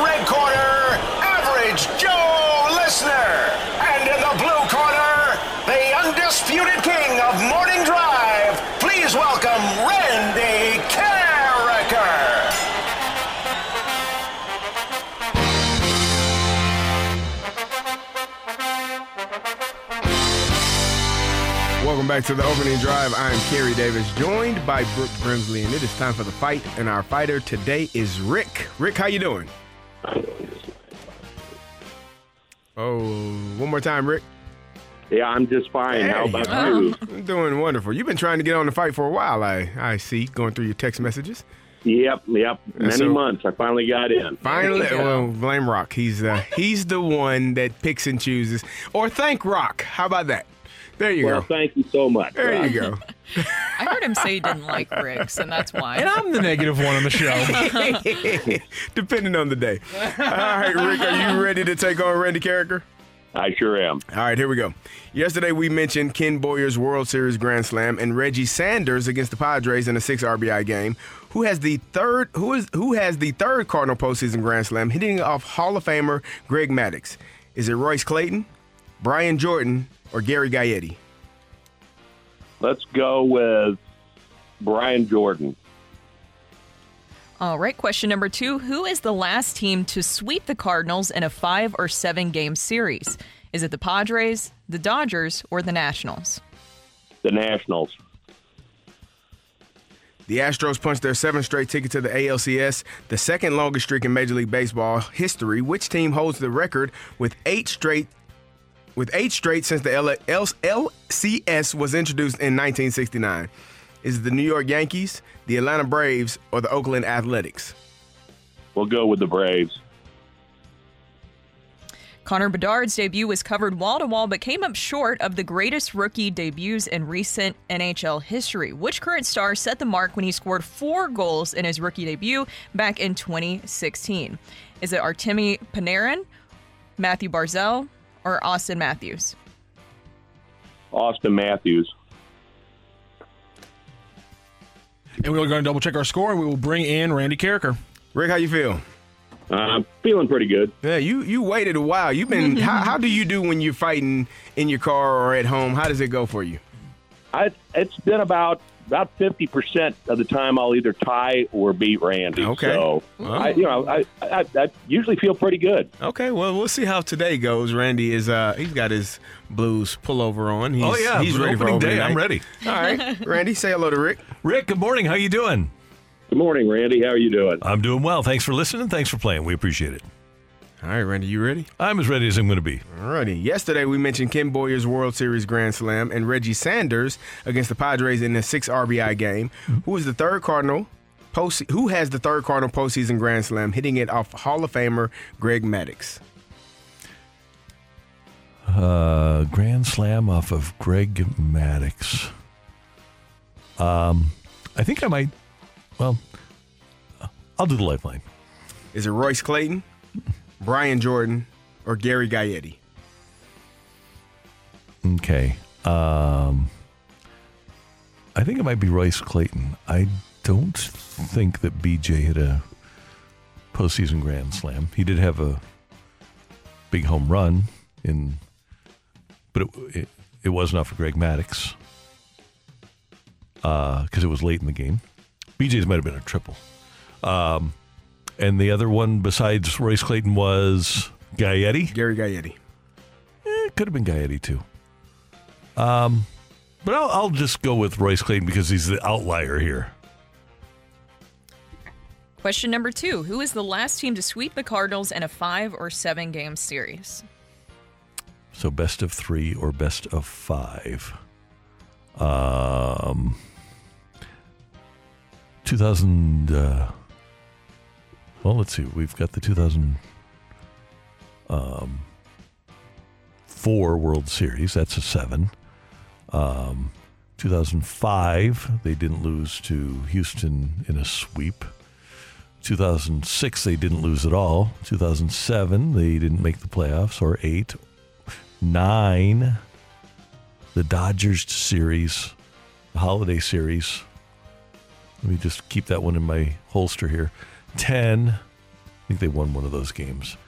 Um, I think they did. Yeah. 10 didn't make the playoffs. 11 didn't lose. 12, the Giants beat them in five or six. 13, they lost the World Series uh, in multiple games. 14, oh, you know what we might have is the. Uh, so 14 it it wasn't, but 15, I think they got swept by the. No, they didn't get swept, swept by the Cubs because Lackey won that first game. Uh, and then 16, 17, 18 didn't make the playoffs. Oh, uh, uh, Nationals. Nationals 19, NLCS. That was a pretty good process you had there. Thank you. The Astros punched their seventh straight ticket to the ALCS, the second longest streak in Major League Baseball history. Which team holds the record with eight straight since the LCS was introduced in 1969? I'm going to go with the 90s Braves. Just because the Yankees, well, let's wait here. Hold on. 96, 97, 98, 99, 2000, 2001, 2002, 2009. I'm going to go with the Yankees instead.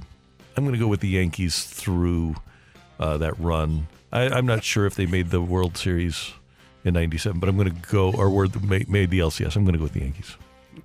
So, did I get Sounds the good. question wrong? No, I was No, laughing at Brooke, I, who almost, I almost decapitated myself. It's okay. totally fine. choked herself with her head. Okay. it's okay. I dropped my baseball pin, which you gave me, and I Oh. didn't want to lose it, so I went to grab it and almost killed myself. Anyways, uh, final question. Yes. Con- Connor Bedard's debut was covered wall to wall, but came up short of the greatest rookie debuts in recent NHL history. Which current star set the mark when he scored four goals in his rookie debut back in 2016? I'm going to go with Auston Matthews. I think I remember that. Auston Matthews, who I believe set another record recently with most uh, fewest games to get to like 300 goals or something like that. But I'll go with Auston Matthews. I think I recall that evening. Toronto Maple Leafs. It is a very, very close fight today, but we do have an outright winner. Randy Karraker on a short week looking for back to back wins. Does he take down Rick or does the long wait pay off for Rick in the fight? That's my fault, of course. Ring that bell! The winner and new champion of the fight, Average Joe Listener. Congratulations, Rick. You took down Randy Karraker 3 to 2 in today's fight. Thank you very much. The, the wait, the- the wait paid off, and let's go through those questions and answers. Yesterday, we mentioned Ken Boyer's World Series Grand Slam. Reggie Sanders had one against the Padres in a six RBI game. It was, in fact, Gary Gaetti who has the third ever Cardinals postseason Grand Slam, hitting it off of Greg Maddux in Game Two of the 1996 NLCS. The last team to sweep the Cardinals in a five or seven game series is, in fact, the Washington Nationals, sweeping them four to zero in the NLCS in 2019. The Astros punched their seventh straight ticket to the ALCS, the second longest streak in Major League Baseball. Fe- in Major League Baseball history, it was the Braves who set it from 1991 to 1999, eight straight LCSs for the Braves. And Connor Bedard's debut came up a little bit short of Auston Matthews when he put four goals away in his rookie debut. So a 3-2 win for. 3 2 win for Rick in the fight today. That means we'll have you on tomorrow, Rick. Again, great job. Thank you for joining the show and joining the fight today. Thank you so much. I appreciate it. All right, Rick, we will see you tomorrow. Thank you very much for participating in the fight. Coming up, we've got a couple of teams on their way to the LCS after last night and one divisional series yet to be decided. We'll tell you what we think next on 101 ESPN. You're back to the opening drive podcast on 101 ESPN. Presented by Dobbs Tire and Auto Centers. you know, try to win that game today, and we really wanted it, especially because you don't want to go back home to play that fifth game if you don't have to, and then we had to burn Verlander. So now, you know, um, you know, both of our teams, Texas and us, are pretty, you know, rested in our pins and uh, and in our starting rotation. So it should be a, should be a heck of a series. That is the manager of the defending champion Houston Astros, Dusty Baker. They eliminated Minnesota last night with a 3 2 victory in game four of their series. A big home run from Jose Abreu allows Houston to hold off the Twins by a score of 3 2. And as Dusty Baker mentioned, it'll be Houston, Texas for the American League Championship. That series will start later in the week. But you've got veteran managers, guys that really do a good job, both Dusty Baker with Houston and Bruce Bochy with the Rangers. Yeah, Bruce Bochy is just really exciting. I was talking a lot about him this week, but what he was able to do, the fact that they were able to pull him out of retirement, I love everything that Greg Amsinger said earlier about the fact of how much Bruce Bochy has changed things, the way that he's been able to turn things around in the Rangers, and the way that just really the Rangers have spent money and spent money in the right way, I think is exciting. This is a team that essentially just gave away the division in the final weekend. If you remember, they were just one game away from winning the division, and now they have two series wins under their belt and all the momentum back and they have two start just stud starting pitchers that are able to go seven innings seven plus innings likely if you want them to. Five all-star hitters marcus semien corey seager at the top of, of the lineup there and top of the order. And then also with everything that you have going on with bruce bochy and what he's able to do he's one of the best postseason managers ever in baseball history. And I think right now, too, I just really like everything that the Rangers have going on. And by the way, I'm just really happy for Maddux, too, that he's able to go somewhere. It seems like he's very happy there. We know that Jordan Montgomery really liked following Maddux. And to see the Rangers have this success, I just think that it's a very interesting story that kind of turned everything around of how kind of a lot of teams are viewing things and how you approach things spending money wise. I'm looking at this Astros team and trying to figure out who Yordan Alvarez is is a guy. You know, he had four home runs in that series. He hit he slugged 113 uh, 1.313. He just did a fantastic job and they that lineup for the Astros I think is a it's gonna be a gonna be a problem. And you heard Dusty Baker saying we were able to get this series done. We didn't have to go and, and pitch Verlander uh, in Game Five. So now he'll be your your starting starting Game One for them. Their bullpen is prepared. They're ready to roll. I think it's a great matchup in the state of Texas. Obviously, being able to play your your in-state rival, but um, I'm I'm going to go with the Astros there because I think that lineup is so potent, and they have they've already done it. They they they've been to seven straight. They know what it takes, and they won it last year. So I'm I'm going to go with the Astros here. Now, Max Scherzer says he feels normal. heading into this series. Last time he pitched was a month ago today. This is a guy that throws seven innings in his first spring training start, though. What do you expect from Scherzer in the ALCS? Is he a starter, first of all? Well, and that's the thing is that he's going to throw, I believe, a simulation game tomorrow or Mhm. something like that, or today. And he was fired up. If you see, of course, like the adrenaline's pumping in the clubhouse when when you're celebrating Yeah. like that and seeing the interviews. He's like, I'm ready to go. I'm ready to, you know, be a part of this right now. I think that you do possibly make him, you know, I, I guess it just depends on how that simulation goes. I'll be interested to see what comes out of that. But the fact that you could get Max Scherzer back in this series, I think is huge for the Rangers and for Bruce Bochy. And also, I just wanted to show or let you guys hear this sound from Semien talking about Bruce Bochy and what he brings to this club. He just trusts us. It's all about trust. Um, it's year one for him with this group. It's taken a little bit of time just to figure out, you know, how he wants to use the group. But playoff Bochy is fun to play for. You know, I think uh, we have guys who've been there and done that, and it's, it's fun to see them in action. That's what I've been saying. Been there and done that. I think that that experience is paying off. And Bruce Bochy, the way that he's been able to really lead this club through so many different adversities, injuries this season. We talked about, you know, DeGrom and his injury early on and how a lot of people thought that the Rangers wouldn't be able to find a way back. They were able to work through this Max Scherzer situation. He'll possibly be back for this series. I have so much respect for Bruce Bochy and the Rangers for really buying into letting a manager do what he needs to do. And that process also leads to the players trusting the managers, mm-hmm. trusting the team, trusting the organization. And you're seeing that pay off. Bruce Bochy is a leader of men. And that's something that every ball club should want. If you all had to pick one manager in that series, which one are you taking? Oh man, that's a tough choice. I, I would go. Oh. I, I would go with Bochy because I mean, historically he's done such a great job of managing a bullpen, and it's it's different to manage a bullpen now than when he was winning World Series because of the three batter minimum. But he has historically done it. He's done it well this year in managing that bullpen in in Texas. So I would go with him. I can't remember who I was listening to on the radio a couple of days ago, but one of the concerns was the the Rangers bullpen that you know it may eventually blow up on them. So Mhm. I, I that, again, with what the Astros have coming up to the plate, I, I like the Astros, and I, I like Dusty Baker. I like a man that just sits there with his toothpick in his mouth, doesn't doesn't seem frazzled, nothing really bothers him. He's just there, just chilling and and, doing what he needs to do, make sure his team is going to win. I think the cool thing about these two managers is that they let their guys be themselves. They Yeah. encourage their players to be themselves and to show off their personalities. You get to see Adolis Garcia uh, with, with his Latin roots be the guy that he wants to be. Dusty does the same thing with Yordan Alvarez, and that group clearly has a lot of fun. And that was a big job in trying to turn around that ship after the cheating scandal, and he's done a great job of that. I think the the big thing, and Brooke, you've used the term several times this morning, leader of men. They, they just have that ability to lead people. And another guy that does is Brian Snitker. Now they're dealing in Atlanta with a lack of quality starting pitching at the moment. Charlie Morton is injured; he's not even on the LCS roster. They had to start Bryce Elder last night. Well, Bryce Elder had overall a really good season, but in the second half of the year. Elder was not great. A 5.11 earned run average in 13 starts after the All Star break. Well, now, even though they're down 3 1, Snitker gets Spencer Strider for game four and then Max Fried for a possible game five. No, it's great. I, I say if we can win one of those two games or, or both of those games with those guys, then you know what? That's I feel pretty good about the next two starts that we got.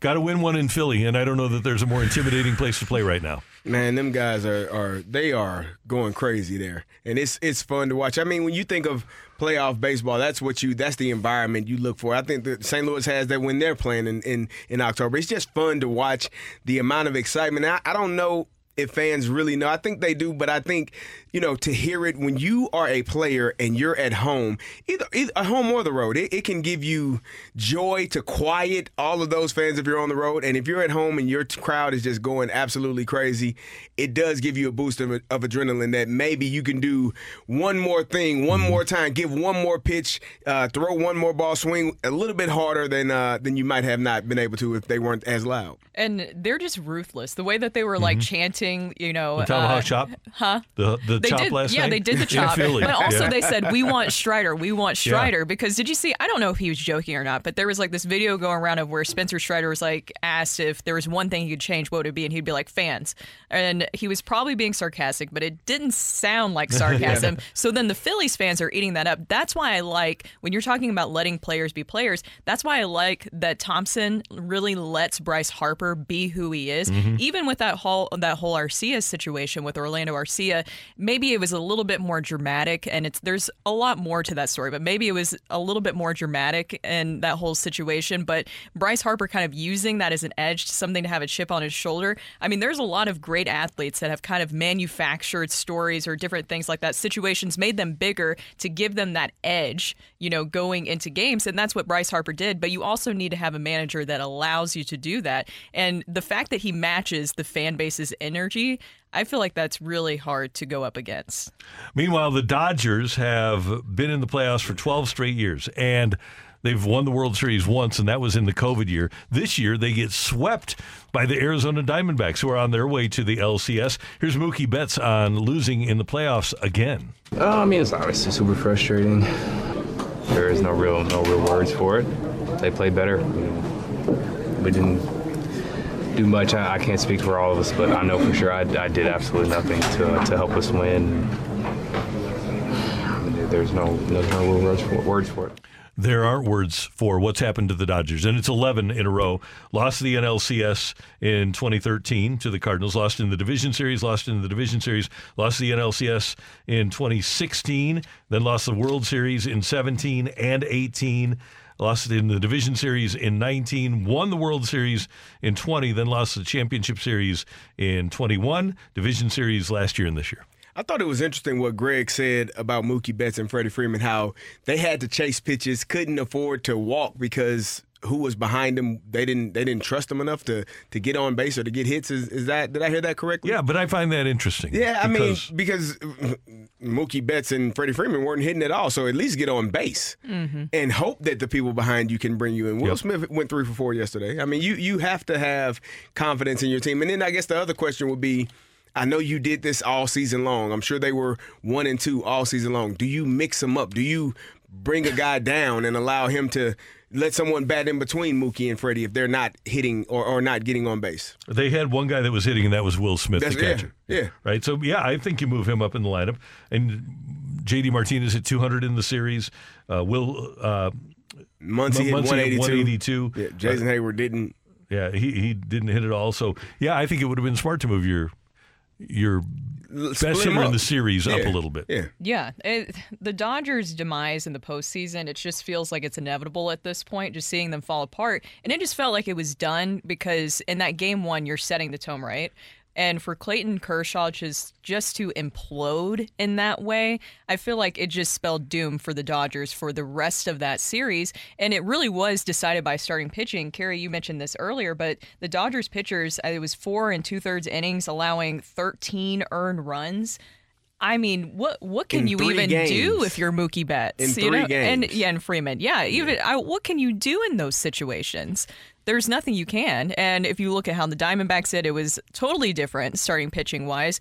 But I'll also go back to what Greg Amsinger was saying about Torey Lovullo. I just really like him as a mm-hmm. manager too. If you kind of look at his background, he definitely has embraced like the new age of baseball and the analytics, all that touchy subject that we we like to talk about here.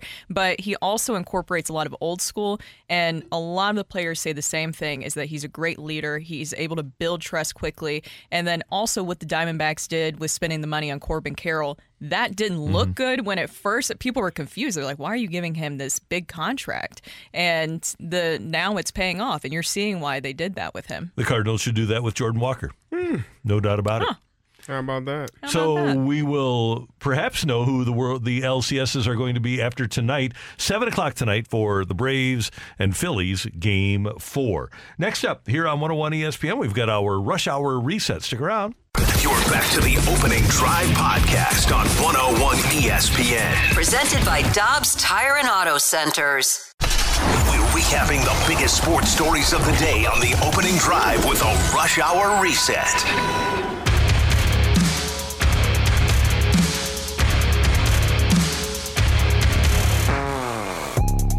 It's 9.05 in St. Louis. Your time check brought to you by Clarkson Jewelers, an officially licensed Rolex jeweler. Brooke Grimsley, Carey Davis, Randy Karraker, and the Blues open up their season tonight in Dallas against the Stars. 7 o'clock face-off. Chris Kerber and Joey Vitale will have the call. The pregame for you at 6 here on 101 ESPN. And as we get started on the first of 82, Doug Armstrong has some hopes for the season. So I- I'd love to get third place. I think that uh, if you if you, I'll say the way I look at it, you you I, I see Dallas and I see Colorado as a different maturation part in their organizations. Uh, they they seem to be a half a letter to a full letter grade ahead. Uh, but then I, I look at, at Minnesota. I look at what Winnipeg's going through, what Nashville's going through, what we're going through. Uh, so I don't see us being in that group of, of players starting out, you know, hoping to get the first overall pick. That that's not what we're looking at. Now, how far they can take it, uh, I, I think we should be competitive with with the groups with that. Uh, with that, you know, if you break the league into thirds, I hope to be in, the, in competitive with that middle third, and I hope to be at the top end of that middle third. I really appreciate the honesty. He's not saying he's not blowing smoke and saying, "Yeah, we hope to win the division. I hope to finish in third place in the division." I love that honesty, and I agree with his assessment. I agree with his assessment too, but it I guess it is very different to be that blunt because he's not the only one that has said that. We we talked to Jamie Rivers yesterday, and he said the exact same thing. It feels like a lot of people here in St. Louis think that they'll finish third in the division, but outside the national media, which they're not here, they're not boots in the ground actually looking at things and practices and the changes that have been made. So I'll believe the people here more, but outside of St. Louis, a lot of people don't think that they'll finish third in, div- in the division. Mm-hmm. I appreciate Army's honesty about what the season will look like. I wonder if they've already been seeing something that makes them think that, or it's just that the Stars and obviously the Avalanche, which has always been a pain for the Blues, that they have made more strides. They have more good player, more established Yes. players, and in the Blues have a lot of things that they need to go well. The defense obviously didn't play well last year. The new coaching from Mike Weber has to improve the way the defense plays, and we really don't know about Vrana, even though he was a goal every game guy for the Blues, ten goals in twenty games. We don't know about Vrana and Kapanen, and I think Vrana is a big guy for this team because they don't really have a ton of scoring depth like they did a couple of years ago. Yeah, I think he is as well. And, and we talked about Pavel Buchnevich and Kasperi Kapanen. I'm I'm excited to see those guys. You know how well they play. I want to see that that first line. I want to see that fourth line. I want to see if they have that grit uh, that we talk about a fourth line needing to have. Toro, I, uh, he, I'm a fan. I mean, anytime you call out veteran guys and say we're not playing well enough like he did last year, I'm a fan of who who he is, and I'm I'm looking forward to just seeing. I need to, uh, obviously the energy is going to be there because it's the opening night, right? It's the first game of the year. How are they performing in game 10? How are they performing in game 20 in game 25? Is that energy still there? That's a ways away. I think tonight will give you a good idea of how the defense is going to go, how well they're going to play together, are they going to be connected, and and if they are all bought in to helping make this team better than it was last year. Yeah, last year Game Ten was not great.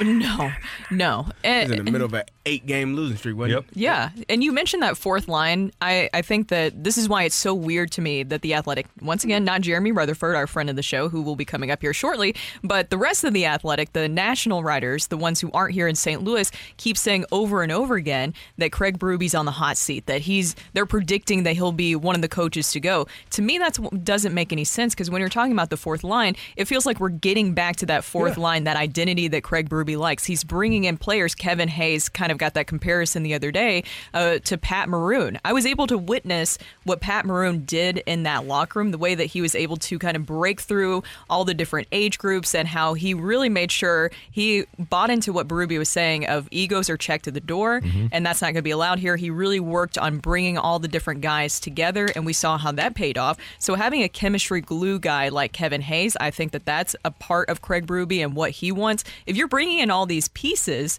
that are essentially more in line with what Craig Berube wants, to me, why would he be in the hot seat? Right, right. it doesn't make any yeah. sense. Once you get him the players, then there's only one thing left to do. But uh, we don't have our machine up. Darn it! we don't have our machine. don't we need our we need our machine? Simple, Woo. simple. That pause really just hit that one home too with that where you had to think about that for yeah, a he second. had, he had to think about it. Violence always. There's never. I mean, especially in sports. Yeah, Uh, that's, w- that's one- loud. Listen, that one thing there was a motto that we had: most physical team is going to win games, and so Mhm. if you are really bullying the other team, in some sports you're going to win. You got a chance. The NLCS will perhaps be set tonight. Philadelphia and Atlanta, game four of their series. Philly leads two to one. That game at seven o'clock tonight. Arizona eliminated the Dodgers last night, sweeping the Dodgers out of the playoffs with a 4 2 win. Texas was already in, and Houston took care of Minnesota last night. They win that series three games to one. So it will be the Astros and the Rangers for the American League Championship Series. That is your rush hour reset here on 101 ESPN. As Brooke mentioned, Jeremy Rutherford, our Blues insider from The Athletic, is next on 101 ESPN. You're back to the opening drive podcast on 101 ESPN. Presented by Dobbs Tire and Auto Centers. News, notes, and nuggets. It's time for the Rutherford Report with our Blues insider, Jeremy Rutherford. Brought to you by Scott Lee Heating Company, a proud Mitsubishi Electric Elite contractor.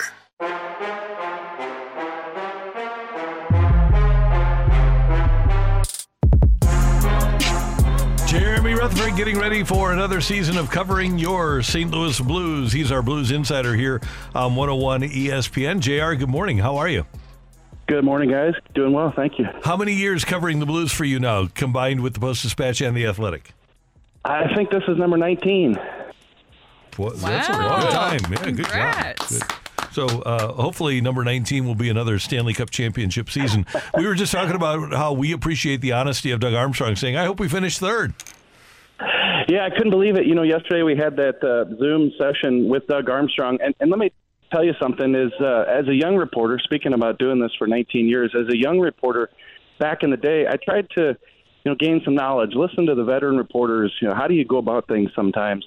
And I remember Joe Buck, Trey Wingo, Frank Cusimano. A number of those guys would say, just keep the questions simple. Just keep them simple. And so yesterday, as the Zoom was wrapping up, I thought to myself, I'm going to keep it simple. I'm just going to ask Doug, do you think this is a playoff team? And I was kind of surprised when he said, yeah, we're looking for third place. We were talking about how we appreciate that honesty, though, from from Army, right?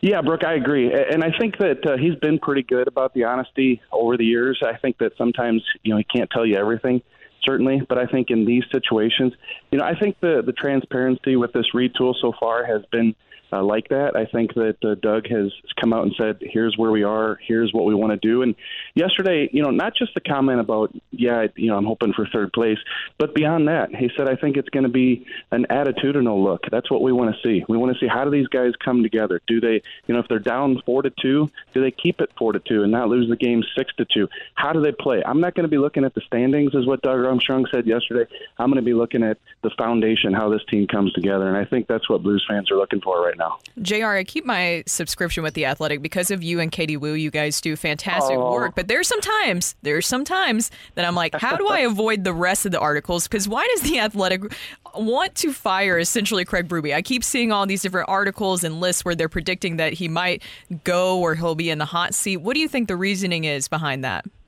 Yeah, it's funny to sit next to Riv at practice the other day and say, "Hey, watch it." You know, I'm at athletic criticism. I'm just teasing him, but uh, I, I I totally understand it. You know, with the rankings and, and with the hot seat. To be honest with you, and this is you know just like Doug's being honest with the retool, I'm being honest with you with these things. Is, is that I think some people get latched on to situations and they see the free fall in St. Louis and they think to themselves, well, it must be going horribly there, and you know people aren't going to survive, and you know people are going to be traded. You know that could be the case. You know sometimes you criticize these national people for making these types of predictions, and then here we are three months into the season, things aren't going well, and Craig Berube does get uh, you know let go. So I, I think those things are possible, but I think more often than not, Brooke, that's what happens is people latch onto situations and think to themselves, it must not be going well there. Where I do think there's a lot of talent on this team. Like I said in my article this morning, the Blues shouldn't be focused on making the playoffs. Like Doug said, they should be focused on you know correcting this foundation. But I I don't think it's that far off, and I don't think they're looking to stray away from Craig Berube to get there. So essentially, what my thought process is here, based on what Doug Armstrong said, if Craig Berube loses the team, that's how he'll get fired. It's, it's not going to be based on wins and losses. I think so, 100%. And, and I think that, you know, if you see a team that comes out and everything's been put in place, Randy, to make this team play the way that, uh, you know, Craig Berube's style, and we see the size. We wrote about that earlier in camp, and, and the attitude. You know, Craig Berube's all about the attitude. Now here you hear Doug saying, hey, we want to see an attitude here. We, you want to protect the goaltender, Doug Armstrong said yesterday, things like that. These are all Craig Berube coach type things. And so I think that if you do get three or four months into the season, and regardless what the, the, the record is, but I think if you see a team that's not playing that way and not using the skill level that it has either, I, I think at that point you get to a situation where, well, what else can you do? We've kind of set the table for this to be successful, and it's still not working. So at that point, you probably have to move on. But I, I think that Doug has put everything in place to go along with Craig. JR, how noticeable will this change of defensive style be tonight? Yeah, you know, I'm looking forward to seeing it in, in a real game, Carey, because I asked Doug Armstrong yesterday, hey, what have you seen from this defense in terms of uh, the tweaks and, and how they're playing now? And he said it's just so hard in the practices and even the preseason games because in the practices the forwards know what's coming so they know what to do to try to beat it uh, but tonight you're going to see a situation where you got a really good dallas team a lot of people are picking these stars to win the, stanley cup and they've got some good forwards. They're a little bit banged up. I think hintz is uh, Roope hintz uh, has been nagging had a nagging injury but i think you got a situation where they're going to be coming at you tonight. And so i'm i'm excited to be here in dallas. I'm excited to watch the uh, the changes on defense, how they're applied, how the team is is performing, and how they can stack up against a really good Dallas team. Like I said. JR, we're about to, in our next segment, talk about the Blues preseason superlatives and some future bets. But I want to just ask you for a couple of them who do you think for MVP? Just talking about who will be be the best, obviously, for the Blues this season. Who do you predict MVP for the Blues this season? MVP, yeah, that's a tough one. Uh, You know, I really, I'm still on Kyrou in terms of I think he can be that that star. Uh, but in order for Jordan Kyrou to be a star, obviously Robert Thomas has to be dishing him the puck, which is going to put him in that category also. You know, I- I think that in terms of recognition and, and highlight real goals and, and, and making plays, it's going to be those two. But let's not forget about Pavel Buchnevich. If he can stay healthy and if he can play uh, the, the style of game that he's played the past couple of years for the Blues, 200 foot game. You know, I really do think a full schedule of games he can be the team MVP. So I know that I've been saying a lot about Kyrou and Thomas lately, and I think they're going to put up the numbers. I think they're going to be, you know, on the news every night in terms of uh, the, the, the the plays that we're watching. But I think Pavel Buchnevich is a guy who could be this team MVP. What about best fighter? That's another category. There's a best fighter category. Are we even doing that anymore? Why not? Uh, I already yeah, have somebody in uh, mind. I want to see if it's the same as what I'm thinking. All right, let's go with uh, Tyler Tucker. Is that who you were thinking? I was thinking Brayden Schenn. Brayden Schenn, yeah. Well, he's got that C, so uh, I don't know. I, I think you're right in terms of he's going to care and he's going to stick up for people. I guess the question's always been with him is does he have to be the guy like like I don't want my second line center breaking his hand in Game Six because he's Mhm. sticking up for a teammate. So so I'm going to go with uh, Tyler Tucker. What about Binner? Yeah, that could be. I would love to see that. that could be. We need to. That could be. Here comes Shovel Day. Yeah. One other thing, JR, from me, uh, and uh, this is from your bold predictions article. Somebody suggested that Jordan Kyrou gets benched. If Jordan Kyrou gets benched, then all bets are off for where this team is and where it's going, right? Yeah, for sure, and and we like to have fun with those bold predictions. Those were predictions that were sent in by uh, fans a couple days ago, and, and, and a fan sent in that bold prediction. Yeah, certainly, if if Jordan Kyrou is benched, this thing has gone sideways. The key, and this is being serious here, the key will be if he's not going well, Randy, to watch during games. Like, uh, you know, you're, you're not going to see a situation where he's healthy scratch. But if you go the second period and he goes 10, 12 minutes without playing a shift, those are the times that are kind of tough to see unless you're really, really paying attention to the game. Uh, but I think that uh, if we see some of those, you know, that, that could be trouble for Jordan Kyrou uh, because that relationship with Craig Berube in terms of ice time has been frosty in the past. He's got to take that next step. He's got to get rid of those situations uh, between he and the coach, and and and obviously uh, make that next step professionally. Is Jamie Benn good enough to hate anymore? I don't, I don't think so. He, well, he had a great season, uh, but then I think he slowed down uh, a little bit at the end of last year. So this is a really good team. You know, I listened to Pete DeBoer in the Uber yesterday. He did a long interview with the radio station here. He's excited about this team, and and uh, they've got a lot of good parts. I think is the way to say it. I wouldn't call Jamie Benn a uh, uh, maybe a star anymore. But the other situation I look at, Blues fans can't like him right after he sat on Alex Pietrangelo. No, we can't. No. that's that's it. No, we don't like that. JR, have a great day in Dallas. Enjoy yourself, and uh, we'll check out your reporting on the Blues and the Stars at The Athletic. Thanks a lot, guys. Thank you, JR. Jeremy Rutherford, our Blues insider from The Athletic on 101 ESPN. Getting excited about the hockey season starting tonight here on 101 ESPN. Pregame at 6 o'clock for the Blues and the Stars. And oh, by the way, if you want to watch us on the old YouTube, all you need to do is join us on YouTube at 101 ESPN STL. Air Alliance Team YouTube channel. So check us out uh, with Studio our cams. Studio, there, our Yes. studio cam. That's official. There we have to do the Yeah, with the, the, the hand. van. There we go. So that's a good thing. That was- We have that was so much other cool stuff happening. Andrew Marsh has a Pick'em Challenge live remote today at the Sybergs in Arnold from six to eight. So that'll be. You, you want to just why go hang out with Marshy? that Look. What? We got cool stuff coming up. You, if, if you've never had the opportunity to meet Andrew Marsh, there might be one guy who has hair as magnificent as Greg Amsinger's, and it's Oh. Andrew Marsh. And there, oh, okay. Well, then it'll re- be a really good thing. Okay, so Marshy's Pick'em Challenge live remote. That was just in your. That was just in your headphones, by the way. Oh. Learn. Oh, oh, I thought you were talking. No, sorry. There's a lot I was, that I was just giving happened it to there. you to give out to everybody I else. got it. You Learn were from just one five saying. seven. The point we're also I being with can't Andrew tell the Marsh. difference. God, is that you? I realize sometimes you guys can't tell. No, we can't. If I try to tell you guys stuff, you I guys didn't don't re- know if it didn't- goes over the air or not. It didn't. ma- It didn't make sense to me either, and I understand why he's. Oh yeah, it's good. And- I believe the only Learn's situ- gonna be there. if you can't hear yourself anymore, it's not going over the air because I'm in your. Um, that's how you. I know. heard it, but it was it was kind of I like we all we all It knew what did, it was, yeah. but I haven't been doing this long enough. I have to figure this out. Coming up next, our I'm Blues sorry. preseason superlatives and futures on 101 ESPN. You're back to the opening drive podcast on 101 ESPN. Presented by Dobbs Tire and Auto Centers.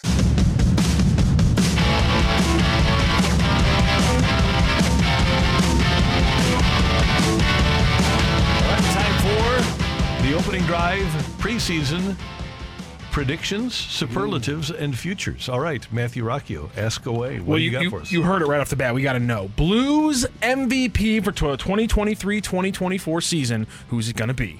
Pavel Buchnevich. Dang, right off the bat, Brooke. I'm sorry. I'm in. I you know, I was. I'm the president and CEO of the Lars Newbar fan club, mm-hmm. and I'm going to start a new fan club, the Pavel Buchnevich fan club. I got to think of the name first. I got to workshop that. So if anybody wants to text into that, and let me know, and I'll steal it. Booch's bunch. I don't, I don't, you don't like that? Uh, uh, You hater. You unbelievable hater. uh, Can never do anything right for you. Well, I, he, he, listen, you asked my opinion. I gave it. I don't, I don't know. Yeah, it's not a problem. Um, I'm gonna go. So it's a little outside the box. Okay. I'm gonna go with Kevin Hayes. Ooh. as the call. MVP. I went with Buchnevich last year, and it did not age well. Did not go well. I'm going to go with our guy, Bobby Tommy.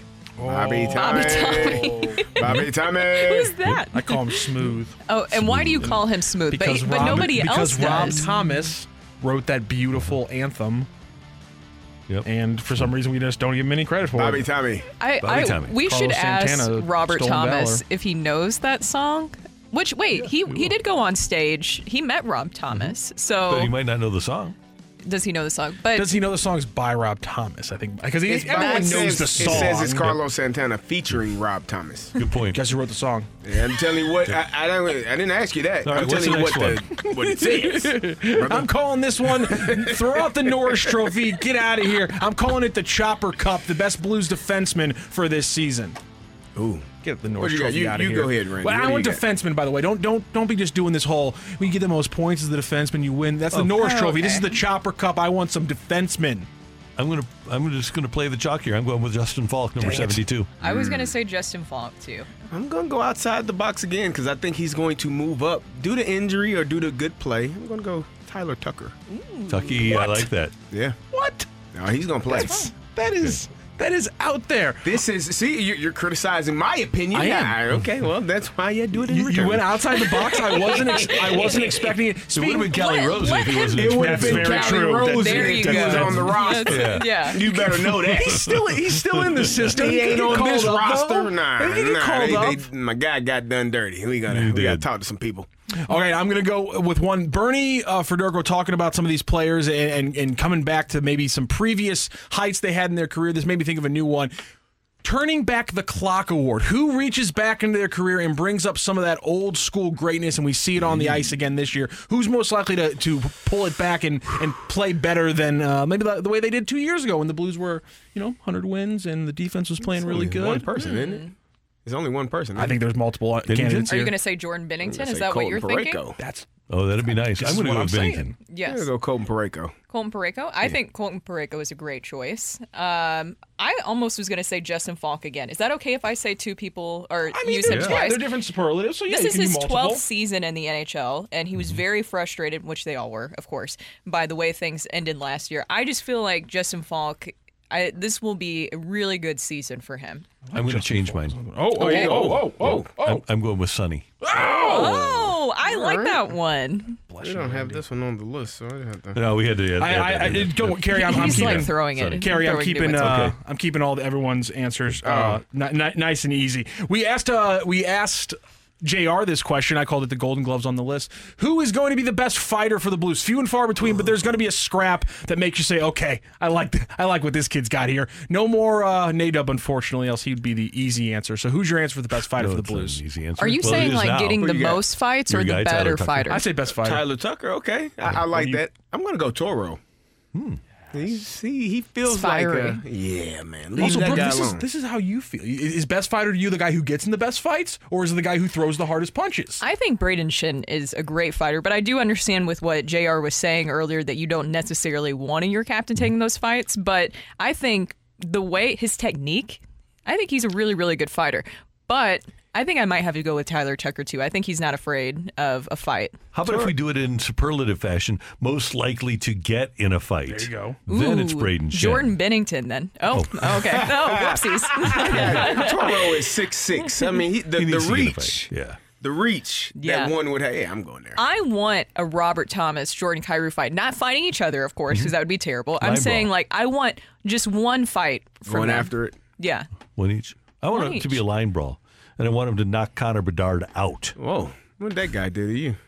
Uh, Yeah, Blackhawk. Yeah. And I can't put the bounty on him, so There's a couple young players, not as many as maybe you hoped going into the preseason, who are going to be on this roster. So keeping it under 23 because Robert Thomas is too easy of an answer if you raise it to 24. So keeping it at 23 or under, the young player of the year for the Blues. Jake Neighbors. Yes. I'm going with Jake Yep. Neighbors. I like Jake Neighbors and his game. I just like the way that he goes about things. Even he calls himself like a throwback player, essentially. I think this will be a, a really good season for him and his growth. Can I go Joel Hofer? Of course you can. Please do. Yeah, that's where I Yes, wanna go. thank you. Yeah. Might not, I mean, you know, how many games? 25, 30 games?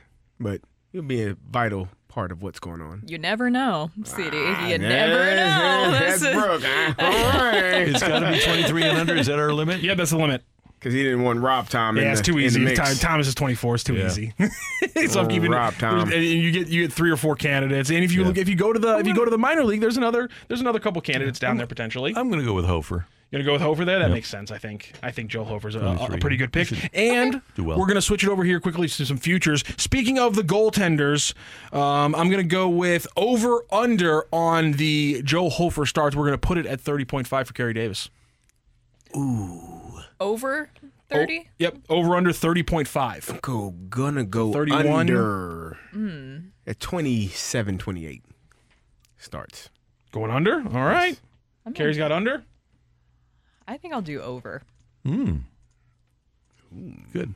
Well, I mean, you were you were predicting a, a, a goalie controversy I just earlier think- in the show. but Brooke. You you gotta see- You see more goalie tandems now, and I just think that you you probably see Hofer a little bit, but I think that either way, rooting for Jordan Binnington.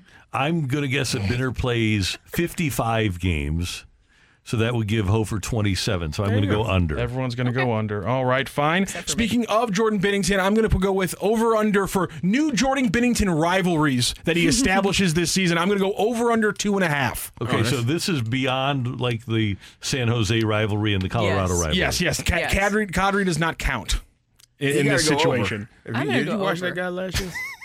he doesn't like anybody, and I like him because of it. I'm going to go under Really? Mhm. Why? Why is that? because I think he's already got everybody in the league as a rival. He, Randy, he strikes me as a guy that, you know, thrives on anger and Yes. not liking people. And if you have to make something up in your brain to get you fired up, yeah, I'm with it. I wouldn't be surprised if he like turns into kind of what Jack Flaherty did, where he puts out like a Joker video. Oh, yeah, that'd be he fun. likes that. He embraces the villain mentality. it really worked well for Flaherty. Oh, whoa. so don't do that. How about that? How about that? What's another villain he can emulate? Does Tommy Pham? Just have, his No, sta- have, have your stats. on. Have your stats ready at all times villain. whenever the whenever the media is there. Does the, to some does, people, he does was. the rivalry uh, have to be an opposing team and player? no, I didn't say There that. There you go. Uh, over. Okay, over. then. Yeah, over. yeah. Okay, over. Everyone's taking the over. Torey Krug started games over under 40.5. So this is not like starting on the ice, but just being in the lineup. Yes, being for in the that night. lineup. Yes. What's the over under 45? 40.5. Uh, way You over. said Torey I'm gonna say over. That's I for the got- I mean- not for the whole season. Yeah, not, not, not overall. You got to say over. I mean, if what, what are we what are we doing here? Yeah. If he's uh, come on, come on. All right. Yep, 65. And my final one here Doug Armstrong in season press conferences 0.5 over under. Zero. Over. Over.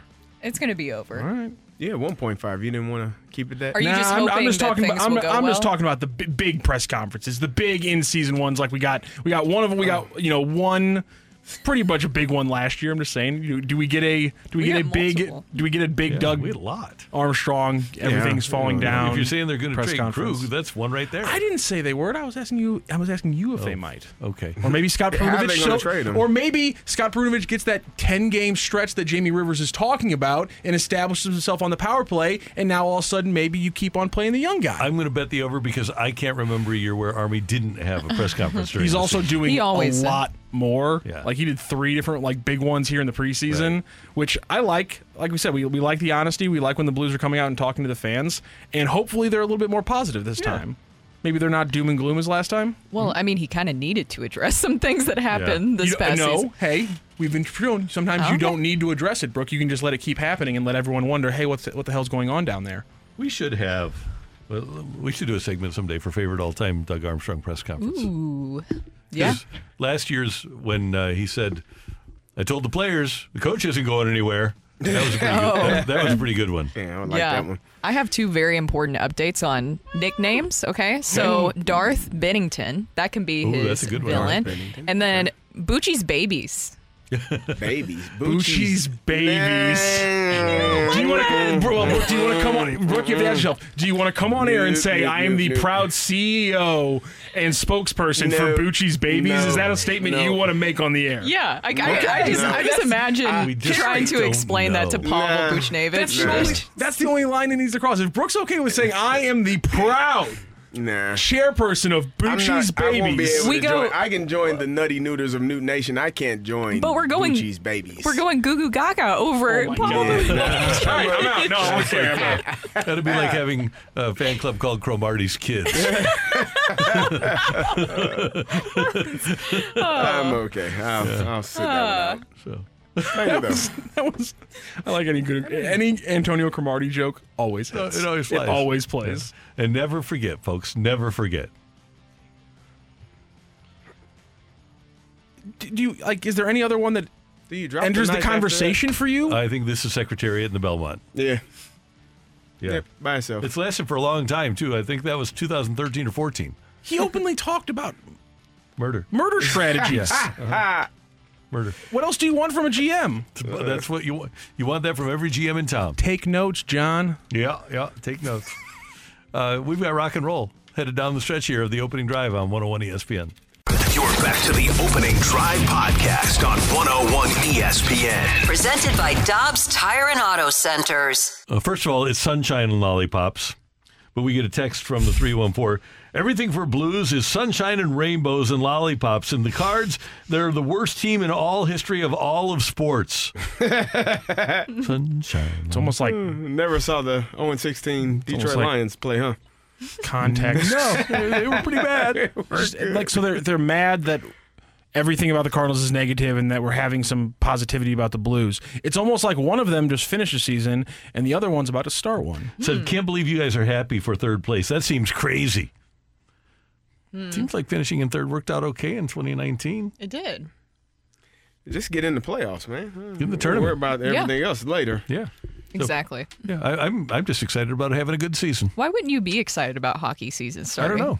Is- I don't. I don't get. Maybe you're, uh, as Goose Gossage would call him, a negative blanker blanker. Negative Nancy, blanker, Debbie blanker, Downer. did he? Yeah. No. No.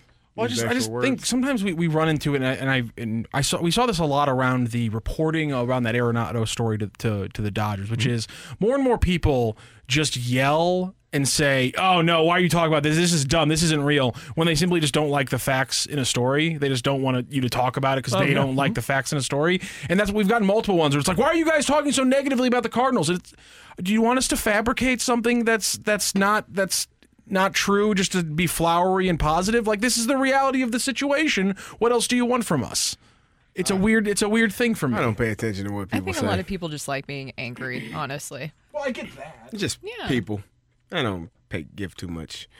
You know, I don't pay too much attention to it. No. I don't care. All right carrie there's a lot of things i shouldn't pay attention to but i do. Like uh, espn's coverage of one of my favorite sports and that is the national basketball league. And they they decided to throw two things out there that i, I made me want to tear my hair out and that was one. Chris broussard came out and said that if he was Don't starting a team hair. Why It's too good. All right, fine. I'll I'll figure something else out. Um, Chris Broussard came out and said if he was starting a team right now, he would take Victor Wembanyama over Giannis Antetokounmpo because just when it comes down to being a more dominant player, Wembanyama can do it in all facets of the game. Where he, but where I don't really know about Giannis. This is the guy that scored. Oh, okay. This guy that scored like 50 in a game clinching game six in the NBA finals, but you want the rookie who's seven foot four and you haven't seen play one single time yet. And then they capped it off by putting out a player rankings um, for the NBA this year. And while I love Giannis, they put him number one and they put Jokic two. I'm just very confused about what's going on in the meeting rooms right now at, at the at the global leader when it comes to talking about NBA. I don't Chris get it. Carrie. Broussard, I'm I think, works for FS1, Does he right? for FS1 now? Yeah, Yeah, I, I, I missed the your chiron at the bottom. But Maybe that's the problem. Here's the thing. I, I mean, I don't have a problem. Again, rankings are rankings. I, I wouldn't take Victor Wembanyama over over Giannis. I mean, he hasn't actually played a game, as you said. I would take Giannis over Jokic. Oh, don't let your computer fall. That was crazy. Uh, I would take Victor. I would take uh, Giannis over Jokic because I. I mean, other than the free throws, man, I I'm I'm gonna take Giannis over pretty much everybody because he's he's a he's a different kind of cat. Yeah, He's a special cat. I'm not going to take they're gonna do Victor really. Wembanyama over anybody before I see him See play. him. That's that is kind of confusing. Was Yeah. there any re- other reasoning behind it, or just? I think. I mean. I mean, they Tall. were trying to make a. They were trying to tall. this. Okay, People then. saying people being mad that it's a dumb take and people reacting to that. It wasn't. I mean, it wasn't a good take from Broussard. He just he was talking about how Giannis has certain parts of his game where he's limited, and when Wembanyama has the entire range in front of him, and that's what changes it. He And could I- be on a show with Skip Bayless and have the best take, though. Oh. Skip doesn't have great takes. I don't think so. fair enough. Ah. Fair enough. How? Speaking of tall, what about Taco Fall? Whatever happened to him? Did that about hi- translate? Taco Fall. I haven't heard the Taco Fall in a long That's what time. I'm saying. That was a good call, my That's- brother. Is he seven six? Is he what? Was he seven six or is He he? was. six- I remember seeing him he in was person. He was yes. massive. Okay, Wow. let's see. By the way, yeah, the tallest players in the NBA haven't exactly been the best. Shawn Yes. Bradley. Mm-hmm. Got Seven, clowned, six. Got clowned a Yao lot. Ming? Yao Ming got dunked on by Seven, six. uh, Allen Iverson. Seven six. That's When ridiculous. is seven foot four, or is he seven foot three? Not that it matters, but it Doesn't but matter. Um, this actually just got passed along to me by uh, Mike Ryder. We we missed this because obviously part of our show overlaps with our good friend Michelle Smallmon, uh, with Evan Cohen and Chris Canty on uh, on Sportsmanlike on ESPN. You can hear the first two hours every morning from 5 a.m. to 7 a.m. right here on 101 ESPN. They actually had Adam Wainwright on uh, this morning, and he gave a great answer about the Cardinals kind of attracting free agents and why why the Cardinals' consistency has been so important over the last few years. If you want to get back to why we have different expectations for the Blues and the Cardinals. Well, the organization, you know, there's there's so much that they poured into us. They they teach the players. You know, they they. I think Yadi had some incredible instruction growing up from his dad and his brothers, obviously. But you know, he gets over to St. Louis, and Dave Ricketts and some other amazing people really poured into him. Jose Oquendo pours into him. Tony La Russa pours into him. You know, I, I, I get over the St. Louis Cardinals and Dave Duncan and Tony La Russa and and George Kissel and all these legendary names that that maybe not everyone knows George Kissel's name or Dave Ricketts' name, but these are in, in Jose Oquendo, but these are incredible teachers of the game. And the and the game that they were taught was passed down to them. And that's I think the Cardinal way, what you're talking about, and it's probably like this in a lot of organizations or some organizations at least, but the winning organizations they have systems that they pass down and they have traditions that they pass down and the cardinals is the best leaders exist to replace themselves. And so when i'm sitting next to a young pitcher in the locker room and i see him messing up i say hey buddy let me tell you let me show you the way. Follow me watch what i do. Adam Wainwright this morning on Unsportsmanlike. Uh, none of those names exist anymore in the Cardinal. Oh, well, Oquendo yeah. does, but the Cardinals don't have. But he's in Palm Beach. right. Cardinals don't have a catching instructor. Uh, Dave Ricketts was that guy. So the the Cardinal way has kind of gone the way of the dodo bird, which I think they is didn't extinct. exist. I remember learning about that bird in first grade and just being like, just this is the weirdest story ever. It was. But It went was a great extinct, right? comparison. Yeah. You don't want to become extinct Yeah, the Cardinal way kind of exists in uh, Baltimore, actually. Who carries In other the- organizations. Who carries the Cardinal way forward? Who, who's the uh, the one that's gonna carry that flag going forward from? I couldn't tell here? you. That's a great question. I'm serious. I mean, Because you're because it could be player, front office, could be Bill DeWitt the Who is third. the who is? Yeah. I, I think it's a player. Like when I think you, when you look at the the Patriots, they lost the Patriot way when Tom Brady left. Mm-hmm. So who is the player that carries that that that standard going for? I feel like Pittsburgh kind of lost it a little bit at some point. They they haven't you know have that guy. Pittsburgh Steelers like you have to have guys as as as Adam just said that re, that replace the guy when he when he leaves. And I think it's hard. This is no affront to anybody, but it's hard if you didn't grow up with the birds on the bat. And Mm-hmm. that's not your only culture. Like for Goldie, Goldie would be the perfect example, but it's hard for a guy who never spent a day in the Cardinal minor league system to know what the Cardinal minor league system is like. No, and that that is a really good question. Is I it- think that it would have to be all. I know that you said player, but I think it would have to be Oli Marmol because he's been through the Cardinals organization. Mm-hmm. He would be the one that would have to really hammer home the expectations of the Cardinals way. But then he needs some help Cardinal from the way. front office, right? Lars? Yes. He's still, I feel like, kind of early on in all this, but I Tommy think it Edman. does say a lot. Yeah, Tommy, Tommy, yeah. Yeah. I think it does say a lot that they keep mentioning that Lars Nootbaar is a part of their future and what at least they're looking forward to to next season. So maybe they do see him carrying that on in some way. Yeah. I don't know.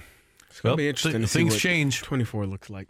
Yeah. And at the end of the day, when you look at what the winning teams are doing now, it's kind of different than what the Cardinals did this year. Mm-hmm. I love it. But the winning part? Yeah. Okay. One final thing. I need uh, point project point total projections for the 2023-2024 St. Louis Blues from all three of you. Oh. Oh, What did they have last year? 80. 80. 80? Ugh, let's go 90. Who was it that said 90 the other day? Was that Uh, um, John Kelly feeling very good about this year's Blues said 95 to 100 if everything Feels clicks like a lot. I'm defensively. gonna- I'm gonna say- and, and he's he like Bernie very big on this top line of Thomas, Yes. Kyrou, and Boots just killing it this year. I'm going to say 80 or 90. I'm going to go with 90. 90. Can How about that? I, How about that? I'm being You sunshine. can have whatever number you want, Carrie. I know, but I'm I'm You can trying have to think whatever number you want. Let's say 92. 92. Oh, we're being we're being We are sunshine positive. lollipops. Sunshine lollipops. Well, it's the it's the first day of the season. I want I'm to be gonna go- sunshine and They were 81 points last year. I'm going to go 97. Woo! Wow. 97. Last year took uh, a hun- It would have taken 96 to be in third place in the division, and I think they are a third place team. And I don't think that their division mates are that great. Winnipeg, Nashville, Arizona, Chicago. I think that they can not beat up on those teams, but I think they can succeed against those teams to the level where they can get 97 points. That's what I'm going with. You heard it here first. Blues at least getting 90. Yep. No doubt about it. Make it happen. Yeah. Thank you, Matthew. Pleasure. Pleasure. That's our producer and audio engineer, Matthew Rocchio. Uh, Brooke, this was fun. Yes. How about that? How about that? How about that? CD. Show us your face. We want to see your face. Who said that? You want to see my face? Hey, we thank you for tuning in, texting in, and being a part of the show. Don't forget Blues and Stars tonight, pregame at 6 here on 101 ESPN. And Chris Kerber and Joe Vitale will have the call for you at 7. For all of us, until tomorrow morning at 7, have a great Friday Eve, everyone. That's right.